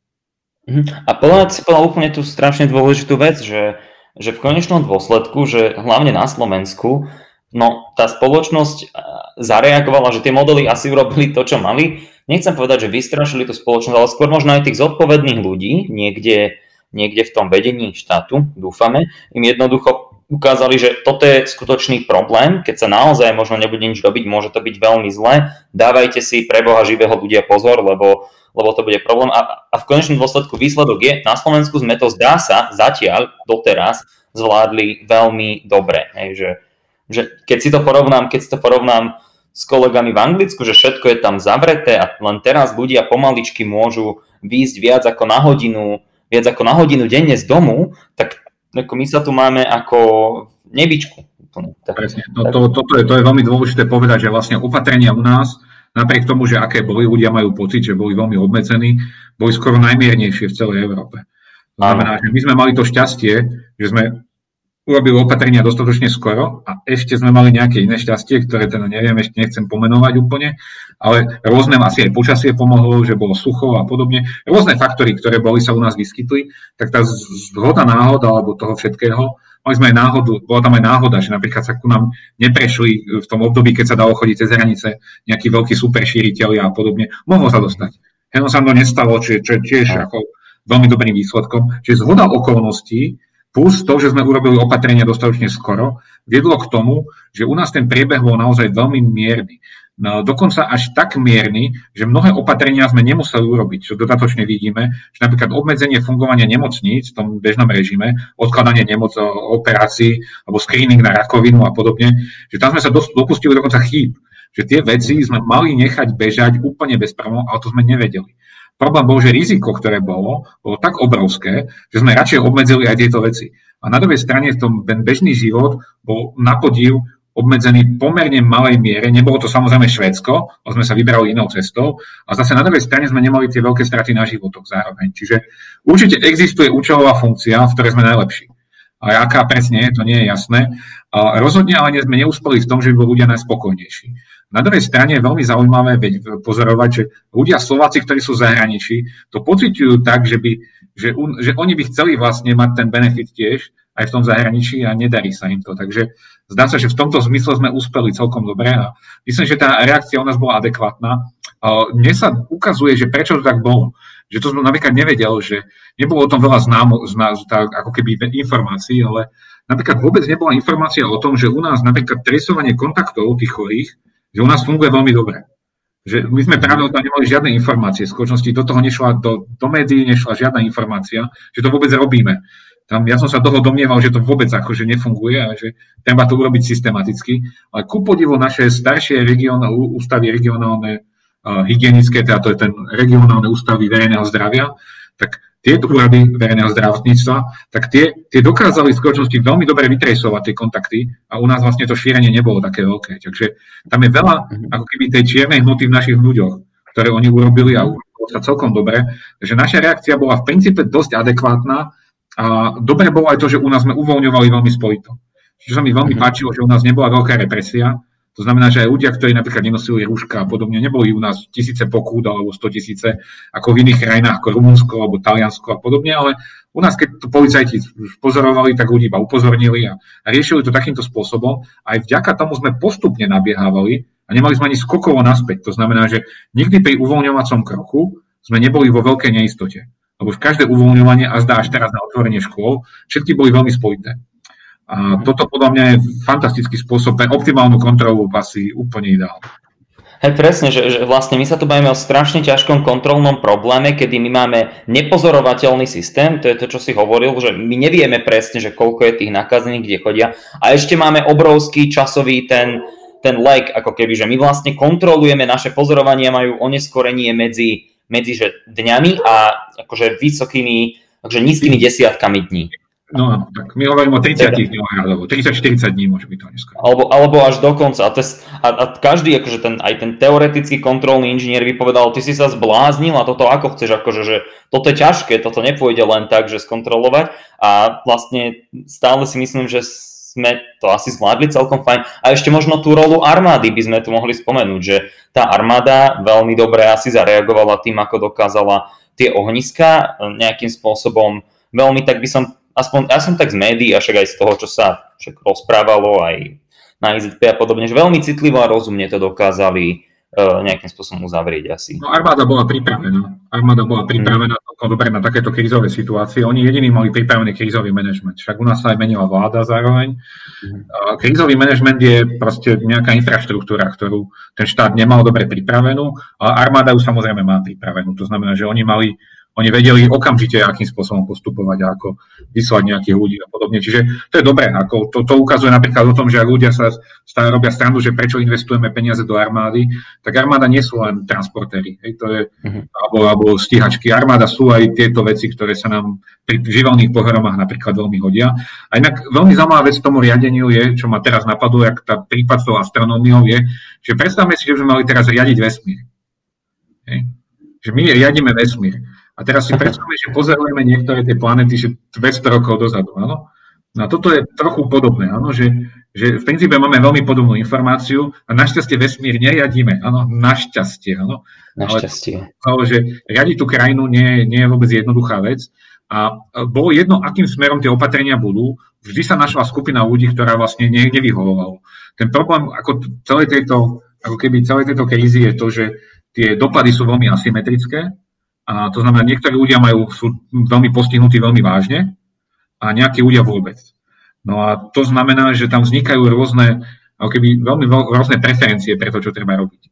No a to znamená, že, že to naozaj viedlo k veľkým spoločenským pohybom a, a proste veľmi silným názorom rôznych ľudí. A mňa vždy tešilo, keď som videl ľudia, že majú rozumné názory, ktoré neboli extrémistické. Extrémizmus naozaj nebol na no. mieste. No a stále si myslím, že nie je na mieste. Veľa ľudí si to predstavuje, že naozaj extrémne riešenia boli správne, buď jedným alebo druhým smerom. Podľa mňa práve Slovensko bol fantastický príklad toho, že, že nemuseli byť tie vôbec veci extrémne a v princípe ten priebeh bol veľmi, neviem, že nemá dopyt na, na náš obchod alebo podobne, ale ako viem, tak ten dopad na slovenskú ekonomiku je hlavne to, že sa obmedzil export. To znamená, že vnútorne tá ekonomika by klesla o pár percent. Keby sa dobre nastavili opatrenia, ktoré by pomohli tým ľuďom, ktorí boli postihnutí, tak toto by sme naozaj mohli prejsť pomerne jednoduchým spôsobom a snad sme aj prešli. A teda ja dúfam, že sme už za tým. Áno? Takže to je, celkom verím, že tá čierna hmota že je dosť veľa, že, že v princípe minimálne tak skoro sa s tým nestretneme. Neznamená, že vôbec. Ale že myslím, že tak skoro by to nemalo byť. Ja by som sa ťa, že toto je inak úplne fantastické a zaujímavé a možno e, by som sa ťa spýtal také, že dve posledné hlavné otázky a prvá mi tak napadla asi tak spontánne, že keď sme hovorili teraz o tomto plánovaní, keď si to ako nejak tak vysvetloval a že napríklad niektoré veci tu fungovali veľmi dobre, napríklad tá, tá armáda, um, aj, aj jeden pán napríklad, ktorý da, vidí do toho, do tej armády, tak on hovoril, že už len to, že oni majú tie vojenské jednotky sú skoordinované, útvary niekoľkých napríklad desiatok ľudí, ktorí vedia, sú zohratí a vedia, čo majú robiť, čo nie je akože úplne taká zrejmá vec, že, že, že poslať niekde 50 ľudí alebo 100 ľudí, ktorí aby niečo urobili. No ale tak dajme tomu, tá armáda bola pripravená, tie, to trasovanie, tí možno ľudia na tom, na, na tých úradoch verejného zdravotníctva a určite aj ďalšie štruktúry, ale že keď budú, že čo by sme mali urobiť, aby sme aby sme boli ako tá spoločnosť nejakým spôsobom taký rezilientnejší voči takýmto, takýmto nárazom, že ako skombinovať tú našu schopnosť modelovať, plánovať, e, chystať zásoby a nejakým spôsobom celé to skombinovať na to, aby sme napríklad boli na budúcu na budúcu pandémiu pripravení, alebo doslova, keď prídu nejakí zombies alebo niečo také, však všeli, čo sa môže stať. Alebo zemetrasenie, to je jedno, to sa môže stať, samozrejme. No, infraštruktúra, to je kritické riadenie. To je niečo, čo je, ale samozrejme ako keby luxusom. To sa ukazuje, že v mnohých krajinách je dôležitejšie riešiť, to súvisí s tými časovými horizontami, že je dôležitejšie riešiť veci, ktoré sú ako keby určite budú problémom, a ktoré sú politicky zaujímavé. Riešiť možnú pandémiu, to nie je ani politicky zaujímavé, aj to stojí dosť veľa peňazí, aj dosť veľa úsilia. To znamená, že nevenuje sa tomu dosť pozornosti. Čiže čo by sme mali urobiť je samozrejme mať to kritické riadenie. Skôr si myslím, že čo chýbalo, naozaj, a nie, že chýbalo, ale tam, tam, tam chýbal naozaj spôsob, akým, akým spôsobom vlastne vybudovať ten krízový štáb. A to musím povedať, že, že tento zlyhanie, ktoré ja vidím, nie je, že zlé rozhodnutia, ale že logistika tých opatrení bola veľmi zlá. Že ja viem vymenovať zo pár opatrení, ktoré boli u nás urobené. Boli výborné opatrenia. Opatrenie bolo veľmi správne urobené, ako keby nariadenie, ale realizácia bola katastrofálna. Áno, to bolo, čo, či to bol režim na hraniciach, či to bola uzávera cez veľkú noc, alebo či to bola žehra za začiatku. Tých vecí bolo viacero, alebo nemocnice na začiatku mnohé. Čiže toto, toto naozaj neboli že zlé rozhodnutia, ale bola zlá, zlá realizácia. A bola zlá nielen z toho, že tá logistika, ale bola aj právne veľmi zlá riešená. Že neboli tie veci robené tak, aby odpovedali slovenskému právu, tam boli, ako neviem, že vôbec, ale nebolo to urobené dobre. Áno? No a toto, toto podľa mňa bola dobrá skúsenosť a, a my sme si s tým prešli. Ukázalo sa napríklad v Ázii, že krajiny, ktoré prešli si tým prvým SARSom alebo nejakými inými epidémiami, tak uh, oni boli o mnoho lepšie pripravené. Nie vďaka tomu, že by boli lepšie, no, a možno sú tie krajiny aj lepšie všeobecne pripravené infraštruktúrne, ale v skutočnosti vybudovali tú štruktúru raz a potom sa im pomohlo lepšie. Takisto, keď bolo teraz zemetrasenie v Japonsku a znovu im skolabuje jadrová elektráreň, tak už budú o mnoho lepšie pripravení, ako boli prvýkrát tej Fukushime, kde tie veci tiež neboli ideálne. Takisto v Rusku už nevybuchujú jadrové elektrárne alebo na Ukrajine. Ano? To, to proste vedie k tomu, že ak sa stanú takéto veci, tak to vedie k tomu, že sa o mnoho lepšie pripravíme na to na budúce. Takže ja dúfam, toto neviem, toto len dúfam. Dúfam, že sa pripravia scenáre toho, ako má vyzerať takéto krízové riadenie. A podľa mňa sa tomu bude venovať viac pozornosti, čomu ja, čo ja považujem za ako keby o mnoho väčší problém je, že samozrejme, to, že sa bude lepšie pripraviť krizové riadenie, to považujem, že jasné, že sa urobí. Ale vyrieši sa lepšie niečo iné, pomoc obeťam domáceho násilia. Proste ten problém je, že vždy naša pozornosť sa upriami jedným smerom a ostatné veci ako keby prestali existovať, čo, čo ja si predstavujem dobré krajiny, to, to samozrejme zvýšia pozornosť na jednu vec, ale tie ostatné nezanedbajú. No a to mm-hmm. myslím, že by to mali najlepšie urobiť. Mali sme sa ako keby naozaj vyselektovať, čo sú tie dôležité veci a tým sme sa mali venovať furt. Nie, že iba keď máme nejaký problém. No a toto, tých vecí je veľa a v každom tom rezorte nejaké sú tie esenciálne a neverím, že sú to 13. dôchodky, aj keď sociálna situácia, povedzme, u nás je dôležitá, tých, tých dôchodcov, ale ako keby zástupnými témami, ktoré sa objavujú, ktoré sú politicky zaujímavé, sa odvracia pozornosť od tých dôležitých problémov. Ja by som radšej videl naozaj systematické vedenie a akoby vedenie krajiny, ktoré sa venuje tým, systémat, tým veciam, ktoré sú naozaj dôležité. A krízové riadenie určite jedno z nich je a je, je veľmi dôležité. Máš úplnú pravdu toto, že keď to hovoríš takto napríklad, lebo na Slovensku sa zdá, že najväčší problém pre neviem, rodiny a neviem čo sú, sú akože homosexuáli, ale presne najväčší problém je domáce násilie a alkoholizmus a akože toto treba, toto je kľúčová vec, ktorú treba riešiť a po, lebo potom ťažko my tu budeme budovať, ja neviem, úžasnú synteticko-biologickú, biotechnologickú hm. veľmoc, keď šikovné decka nebudú môcť po bede prísť na nejaký kružok, lebo ich tata zbil, lebo mal vypité. To je, to, to je veľmi... Presne, presne toto, je, toto je, to sú dôležité veci. A ktoré sú tie dôležité veci, tak e, veľmi v každom tom rezorte sa dá vyselektovať, ktoré sú dôležité. Žiaľ, takúto diskusiu u nás sa nevedie. U nás sa vedie, tá diskusia sa vedie ako keby s červeným stuknom. Vždy sa vyberie téma, ktorá je dostatočne polarizujúca a tie sú dôležité. Ale často napríklad krízový manažment nepredstavuje polarizačnú tému a treba sa jej venovať. A to je mnoho vecí. Ja neviem, práve napríklad tá armáda je veľmi dôležitá, že to bolo dobre povedané, že, uh, že fungovala. Akože naozaj to krízové riadenie, ja som stretol sa s tými ľuďmi, oni boli mimoriadne profesionálni a keď som niečo potreboval vybaviť alebo podobne, tak s nimi sa rokovalo naozaj vecne. Oni boli jediní kompetentní. To bola veľmi zaujímavá vec, že armáda mala jednu výhodu, prečo dobre fungovala. Jednak, že majú dobrý systém riadenia, a jednak fungovali dobre z toho hľadiska, že oni boli schopní zaručiť veci, že ich urobia. To znamená, že bolo to ich kompetencií. Keď oni povedali, že niekam pošlú 50 ľudí, bolo jasné, že tých 50 ľudí môžu niekam poslať. Keď bolo treba urobiť niečo niekde inde, tak bolo treba súhlas ďalších štyroch ľudí z rôznych rezortov, ktorí proste každý mal niečo k tomu, hej, či môžu niečo vydať, či môže niekam niekoho poslať a podobne, či kto to zaplatí a podobne. Tam sa riešili v princípe takéto veci v kuse. Áno, čiže mm-hmm. to riadenie vyzeralo, že tam riadia, že ľudia mali 100, 100 nápadov, že čo keby sme robili toto, čo keby sme robili toto. Tie nápady padali podľa mňa aj na krízovom štábe, ale vždy bolo, no ale to nejde, lebo toto, lebo to nejde, lebo toto a podobne. A musíme počkať. A často sa aj veci riešili, ale trvali hrozne dlho, lebo bolo treba proste 6 podpisov a 6 ľudia museli súhlasiť, vyčleniť a, a urobiť. No a toto bolo v skutočnosti strašne nefunkčné.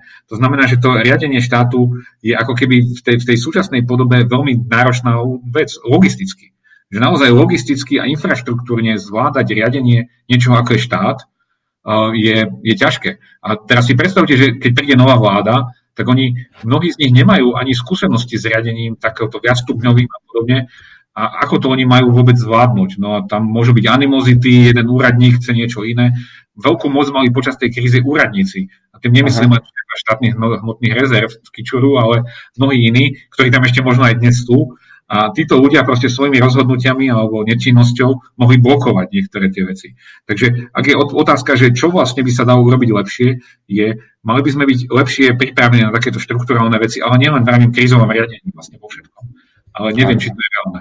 Není to reálne. A, a, vie, a vieme, vieme, že koľko trvalo napríklad vytiahnuť dáta odtiaľ a odtiaľ, aj keď boli, ale nedalo sa to a nemohli to poskytnúť. Ale toto, mne, mne sa veľmi páči to, čo hovoríš, lebo napríklad v tých Spojených štátoch a určite aj inde na svete, je tam aj napríklad tá DARPA, Defense Advanced Research Project Agency. Oni aj napríklad, že oni vymysleli internet, akože to bola nejaká ich vnútorná sieť a vie, akože ja som mal teda to šťastie, že som robil s nejakými tými uh, eh, PIs, tými supervízormi, ktorí robia pre, pre tú DARPu a podobne. A to sú naozaj tie výskumné projekty, oveľa lepšie fungujú, lebo napríklad hovorí sa, že oni majú vlastné laboratórium, ktoré zoberie všetok výskum, ktorý oni platia, tá armáda, a všetko to samostatne zverifikujú, aby si boli istí, že to funguje. Čo napríklad e, ako, ako sa nám vie, že v biológii máme strašný problém s verifikáciou, s verifikáciou a reprodukcií, reproducibilitou výskumu. To je vážny problém. To je vážny problém.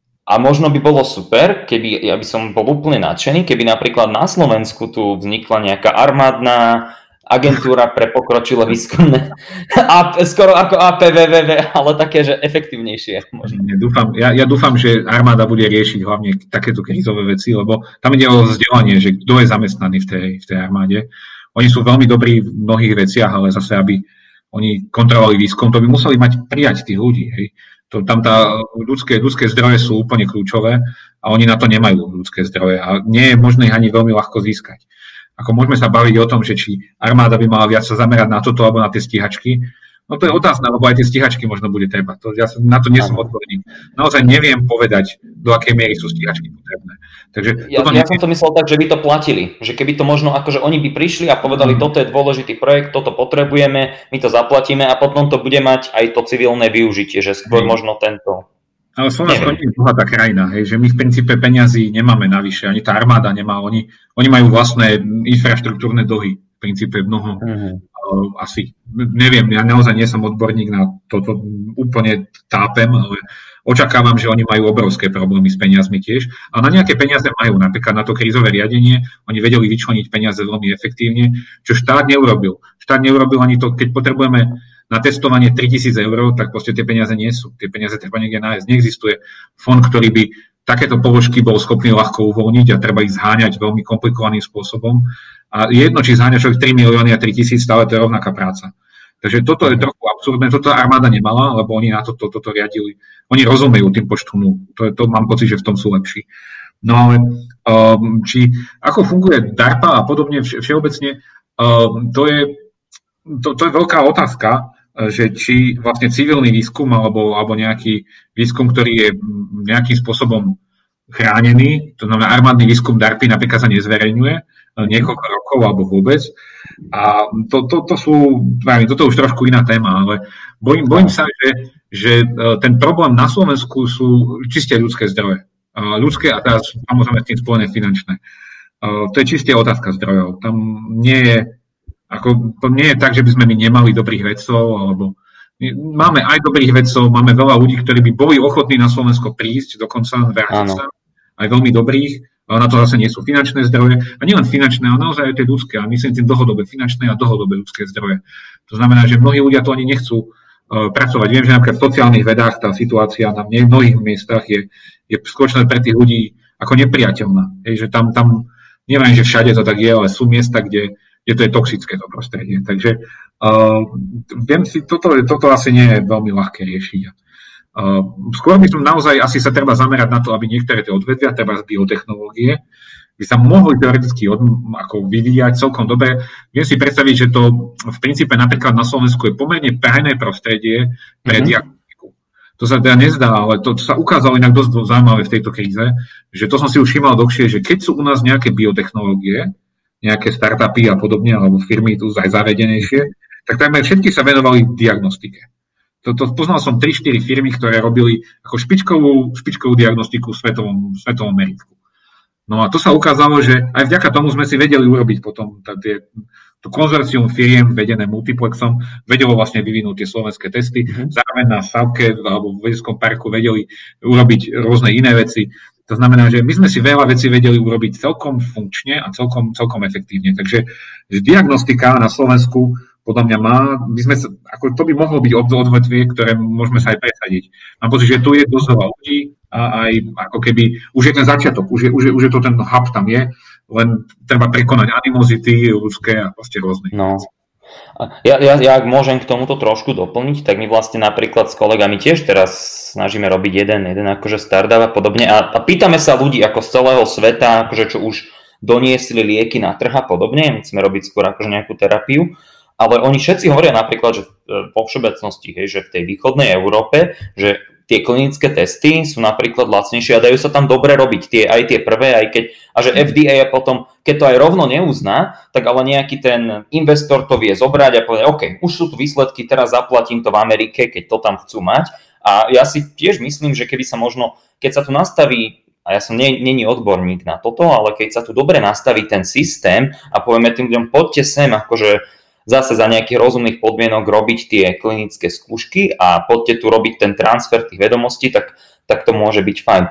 A to nás vlastne pri, privádza nejakým spôsobom možno k tej takej tej poslednej otázke. A čo som si ťa chcel spýtať, a ja som vlastne preto veľmi rád, že, že tu mám slovenského vedca, matematika, lebo ja ja nechcem akýmkoľvek spôsobom nejak veľmi predpokladať tú znalosť tohto prostredia a podobne a sám sa o tom, o tom keby len, že učím, lebo ja som 5 rokov vonku a nikdy predtým som na žiadnej univerzite tuto napríklad neštudoval, že, že ako vidíš teda ten stav vedy na Slovensku a čo sú teda také tie hlavné problémy a ako ich zmeniť. Ale keď my sme, keď my sme sa tu rozprávali o tej optimalizácii, však jasne, všetci vieme, že tie veľké problémy, no tak nech nám to si dá miliardu na vedu, ale čo sú také tie, kde je najlepší optimálny pomer ten cost-benefit, že, že ako, ako najefektívnejšie priniesť tú najväčšiu pridanú hodnotu podľa teba, keď to tak pozoruješ?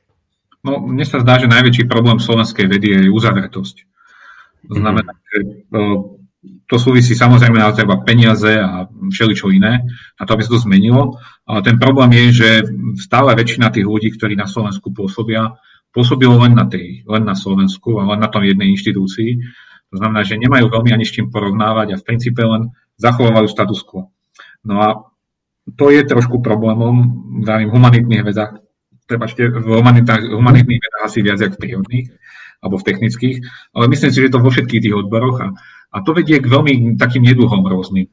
Tie neduhy sú napríklad, že e, panuje pomerne veľká animozita medzi rôznymi skupinami. Jednak je tých ľudí málo a tým, že sa ne, nemiešajú a že, sa, že není tam príchod a odchod, že pracoviská fungujú celé obdobia 20 rokov takmer bez zmeny, tak uh, toto vedie k tomu, že uh, no čo, že sa to uzavre, no, že, že to prostredie sa stáva ako neznesiteľným pre ostatných. A často ľudia, ktorí ktorí sú zvonku, sa cítia aj, že tam nepatria a podobne, nie sú vítaní a ako keby vyzerajú ako keby, neviem, stále používam slovo ako keby, ale tá, tá skúsenosť je taká, že na veľa pracoviskách, keď prídu ľudia zvonku, tak nie sú prijatí veľmi pozitívne. A nie je to tak pravda na všetkých pracoviskách. Ja musím veľmi vyhnúť našu fakultu, ktoré sa to darí.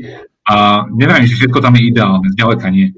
Ale naozaj v tomto ohľade tam som nezaznamenal za celý čas ja osobne žiadnu prekážku, ani ľudia, ktorých ja poznám. Že, uh, že v skutočnosti tá otvorenosť tam je, tie možnosti sú. Samozrejme, že to sa celé je nejak zakonzervované a podobne. Stále, stále tie, nejaký čas tých problémov tam existuje, ale, ale je to o mnoho otvorenejšie. Čiže v porovnaní so zahraničím, napríklad s Anglickom alebo z USA, ale s Nemeckom, s Rakúskom, tie pracoviska, ktoré ja poznám a navštívil som množstvo, tak e, v porovnaní s tým sme naozaj veľmi uzavretí a tá uzavretosť nám veľmi škodí. A to, to, je, to je asi najväčší problém. Potom, samozrejme, on súvisí s tou, s tou finančnou stránkou, lebo to nemôžeme zmeniť, keby keď nemáme dosť peňazí. Problém je ale ten, že to nie sú oddelené veci. Že nám, keby sme dostali viac peňazí, ten systém sa neotvorí. Že na mnohých, mnohých miestach je zámerne uzavretý ten systém, si myslím, že niek- niekomu nevyhovuje, aby sa vôbec otváral a to sa nemení ani s novými generáciami, čo som teda veľmi smutný. A toto, toto považujem za ako dosť, dosť zlú situáciu. Možno je cestou napríklad ako v Rakúsku, že špičkový inštitút vznikol úplne na zelenej lúke, niekoľko špičkových inštitútov, vyrastlo mimo prostredia univerzít, mimo prostredia akadémie vied, sa utvorili nové inštitúty, ktoré boli uh, financované externe, teda aj externe, ale zároveň sa vyčlenila časť vedeckého rozpočtu a venovala sa tomu a vybudovali na zelenej lúke nové inštitúcie. Toto možno môže byť e, cesta, ale nie som si istý, je to veľmi drahé.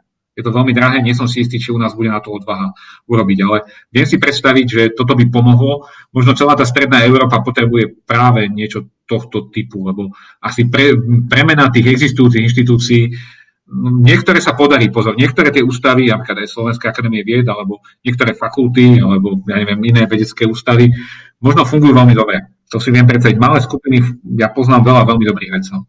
Ale všeobecne e, celé to prostredie, nemyslím si, že je možné zmeniť znútra. To, to mi príde, že je nereálne. A nemyslím, že to ide zmeniť ani zvonku nejakými nariadeniami z ministerstva. Takže toto vidím ako taký začarovaný kruh a skôr mám pocit, že tá cesta pôjde skôr uh, ako keby nejaká iná cesta zvon, zvonku.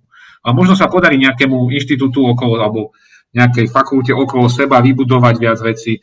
Môže byť aj to, ale mm, je to dlhá cesta. Takže toto považujem za najväčší problém, je tá uzavretosť a samozrejme aj malosť, že tá krajina je malá. To znamená, že my nemáme ako keby dostatočne veľa odborníkov na jednu tému. To znamená, že tí ľudia si vždy konkurujú a keď sú traja, oni o sebe dobre vedia a oni súťažia.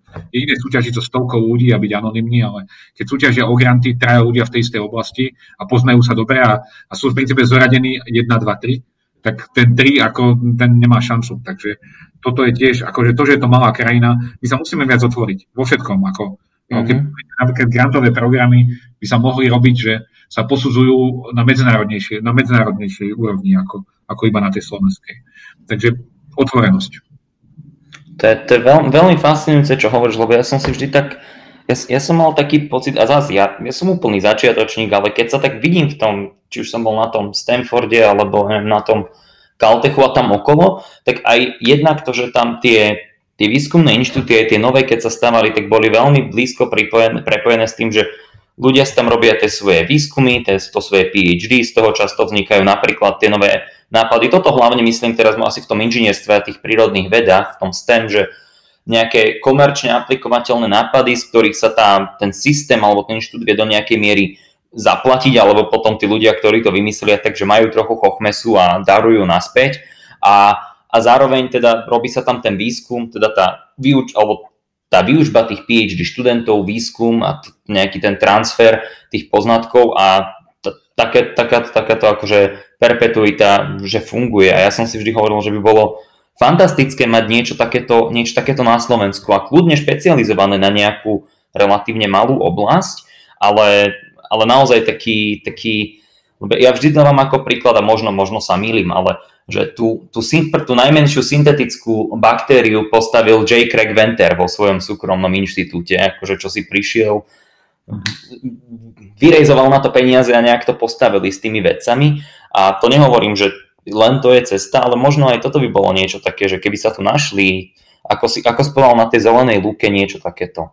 No v Rakúsku sa to podarilo. Oni naozaj postavili inštitút, kde majú skoro každý zamestnanec má ERC grant. To znamená, že ich majú dosť veľa. Hej. To je proste, ale bola to brutálna investícia. Ako stalo to mhm. naozaj veľa peňazí a v princípe oni zakázali napríklad hovoriť nemecky na tom inštitúte, nie že zakázali, ale nie je to, všetci musia hovoriť anglicky.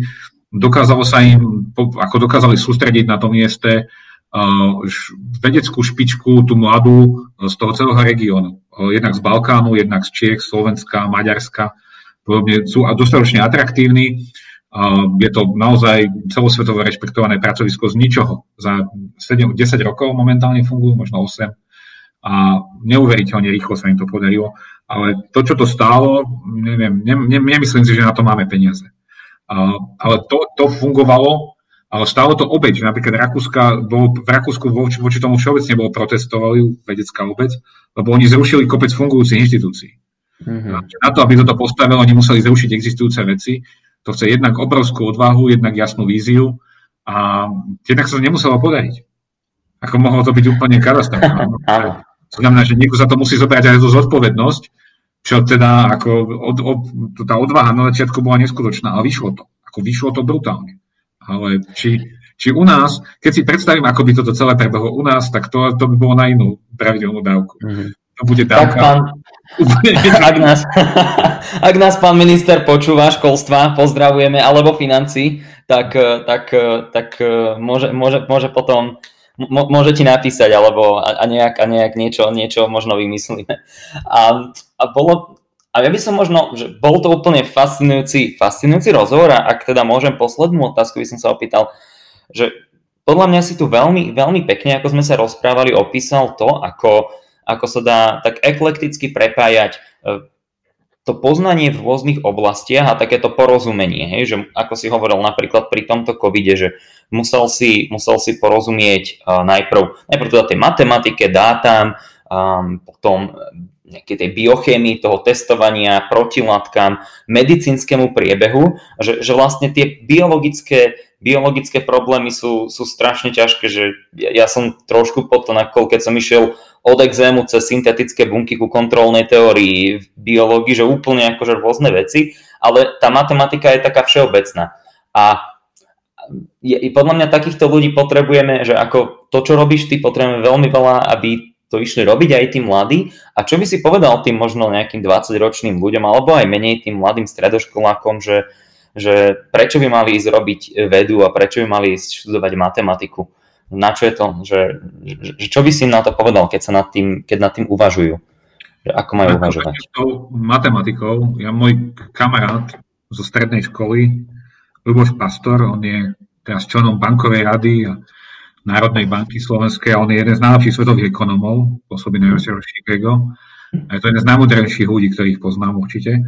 Tak je veľmi zaujímavé, lebo on keď hovoril, že keď išiel študovať na Wharton, to, čo je jedna z najlepších biznis na financie na svete, asi najlepšia, tak hovoril, že e, je zaujímavé, že ako prišiel pripravený a že čo vlastne mu chýbalo a čo, čo vlastne sa mu hodilo. A hovoril, že vlastne keď tam prišiel do školy, tak bol výborne pripravený, akurát mal málo matematiky. A potom mal veľa matematiky. Ano, on mal pomerne veľa matematiky, a študoval na manažmente na Slovensku, na Univerzite Komenského, ale pointa bola tá, čo chcem teda povedať, je, že mu chýbala tá matematika, aby vedel porozumieť tým problémom, ktoré existovali. On nevnímal matematiku ako, že ho zaujímala matematika ako sama o sebe, ale ako nástroj, ako, ako jazyk. No a toto si myslím, že súvisí aj s tou modernou biológiou, modernými technológiami. Matematika je ich jazykom. Je nástrojom, ktorý sa tam používa a ľahšie sa veci chápu a ľahšie sa chápu medziodborové veci, keď človek má nejaké základné, a nielen základné, trochu viac ako základné matematické vzdelanie. Čiže matematiku by som odporúčal študovať všetkým, ktorí majú pocit, že naozaj chcú porozumieť veciam, lebo ono naozaj veľa vecí sa dá porozumieť práve to prostredníctvom matematiky. Takže preto matematika. A prečo sa venovať vede a podobne, No, neviem, to, to je podľa mňa vec vkusu. ja v skutočnosti neodporúčam ľuďom, aby sa vede, lebo to nie je zďaleka pre všetkých a nie je to pre každého. Je to dosť trastiplná cesta hej, pre mnohých ľudí. Tých naozaj dobrých vecí majú samozrejme krásne príbehy a všetko to znie výborne, ale tých je zopár. Hej. Z tých vedcov sú milióny a niekoľko z nich sú teda tí známi veci a podobne. To sú krásne príbehy, ale väčšina vedcov má príbehy, ktoré sú plné zlyhaní. Ano, to znamená, že nepodarilo sa toto, nepo, alebo sa podarilo a nikoho to nezaujímalo. Hej. To, to, to je, nie je to úplne, nie je to také, ak pracuje človek v, v telekomunikačnej firme a každý týždeň ho poklepe šéf po, po pleci, po, po ramenia, že super, výborne. Tak toto nefunguje. Skôr, že to funguje naopak. Hej. Celé roky môžete robiť a nikto vám nepovie, že robíte niečo zmysluplné. To znamená, že veda nie je zďaleka úplne pre každého, ale pre ľudí, ktorých vecia zaujímajú a majú pocit, že naozaj chcú porozumieť veciam, alebo že chcú zmeniť spoločnosť. Ano. Tak teda je jedna z tých eh, ciest, akými sa dá ísť. Ale ja by som odporúčal ľuďom ísť aj do politiky. Áno, ja odporúčam do, do financií, alebo ja neviem kam, lebo, lebo aj tam sa dajú robiť zmeny. Čiže uh, záleží na to, čo človeku príde, ako keby, uh, že ho baví. A keď vás veda nebaví, keď, vás ne, keď niekoho nebaví to, že, že skúmať alebo chápať veci úplne do podrobná, tak potom veda nie je pre vás. Ale pre tých, ktorí to baví, tá veda je fantastická vec a je to, je to ako, ja neviem, nielenže hobby, ale je to niečo, čím človek potom žije priamo. Hej? Čiže toto, toto si myslím, že je to šanca pre ľudí sa realizovať, ale nie je zďaleka pre všetkých.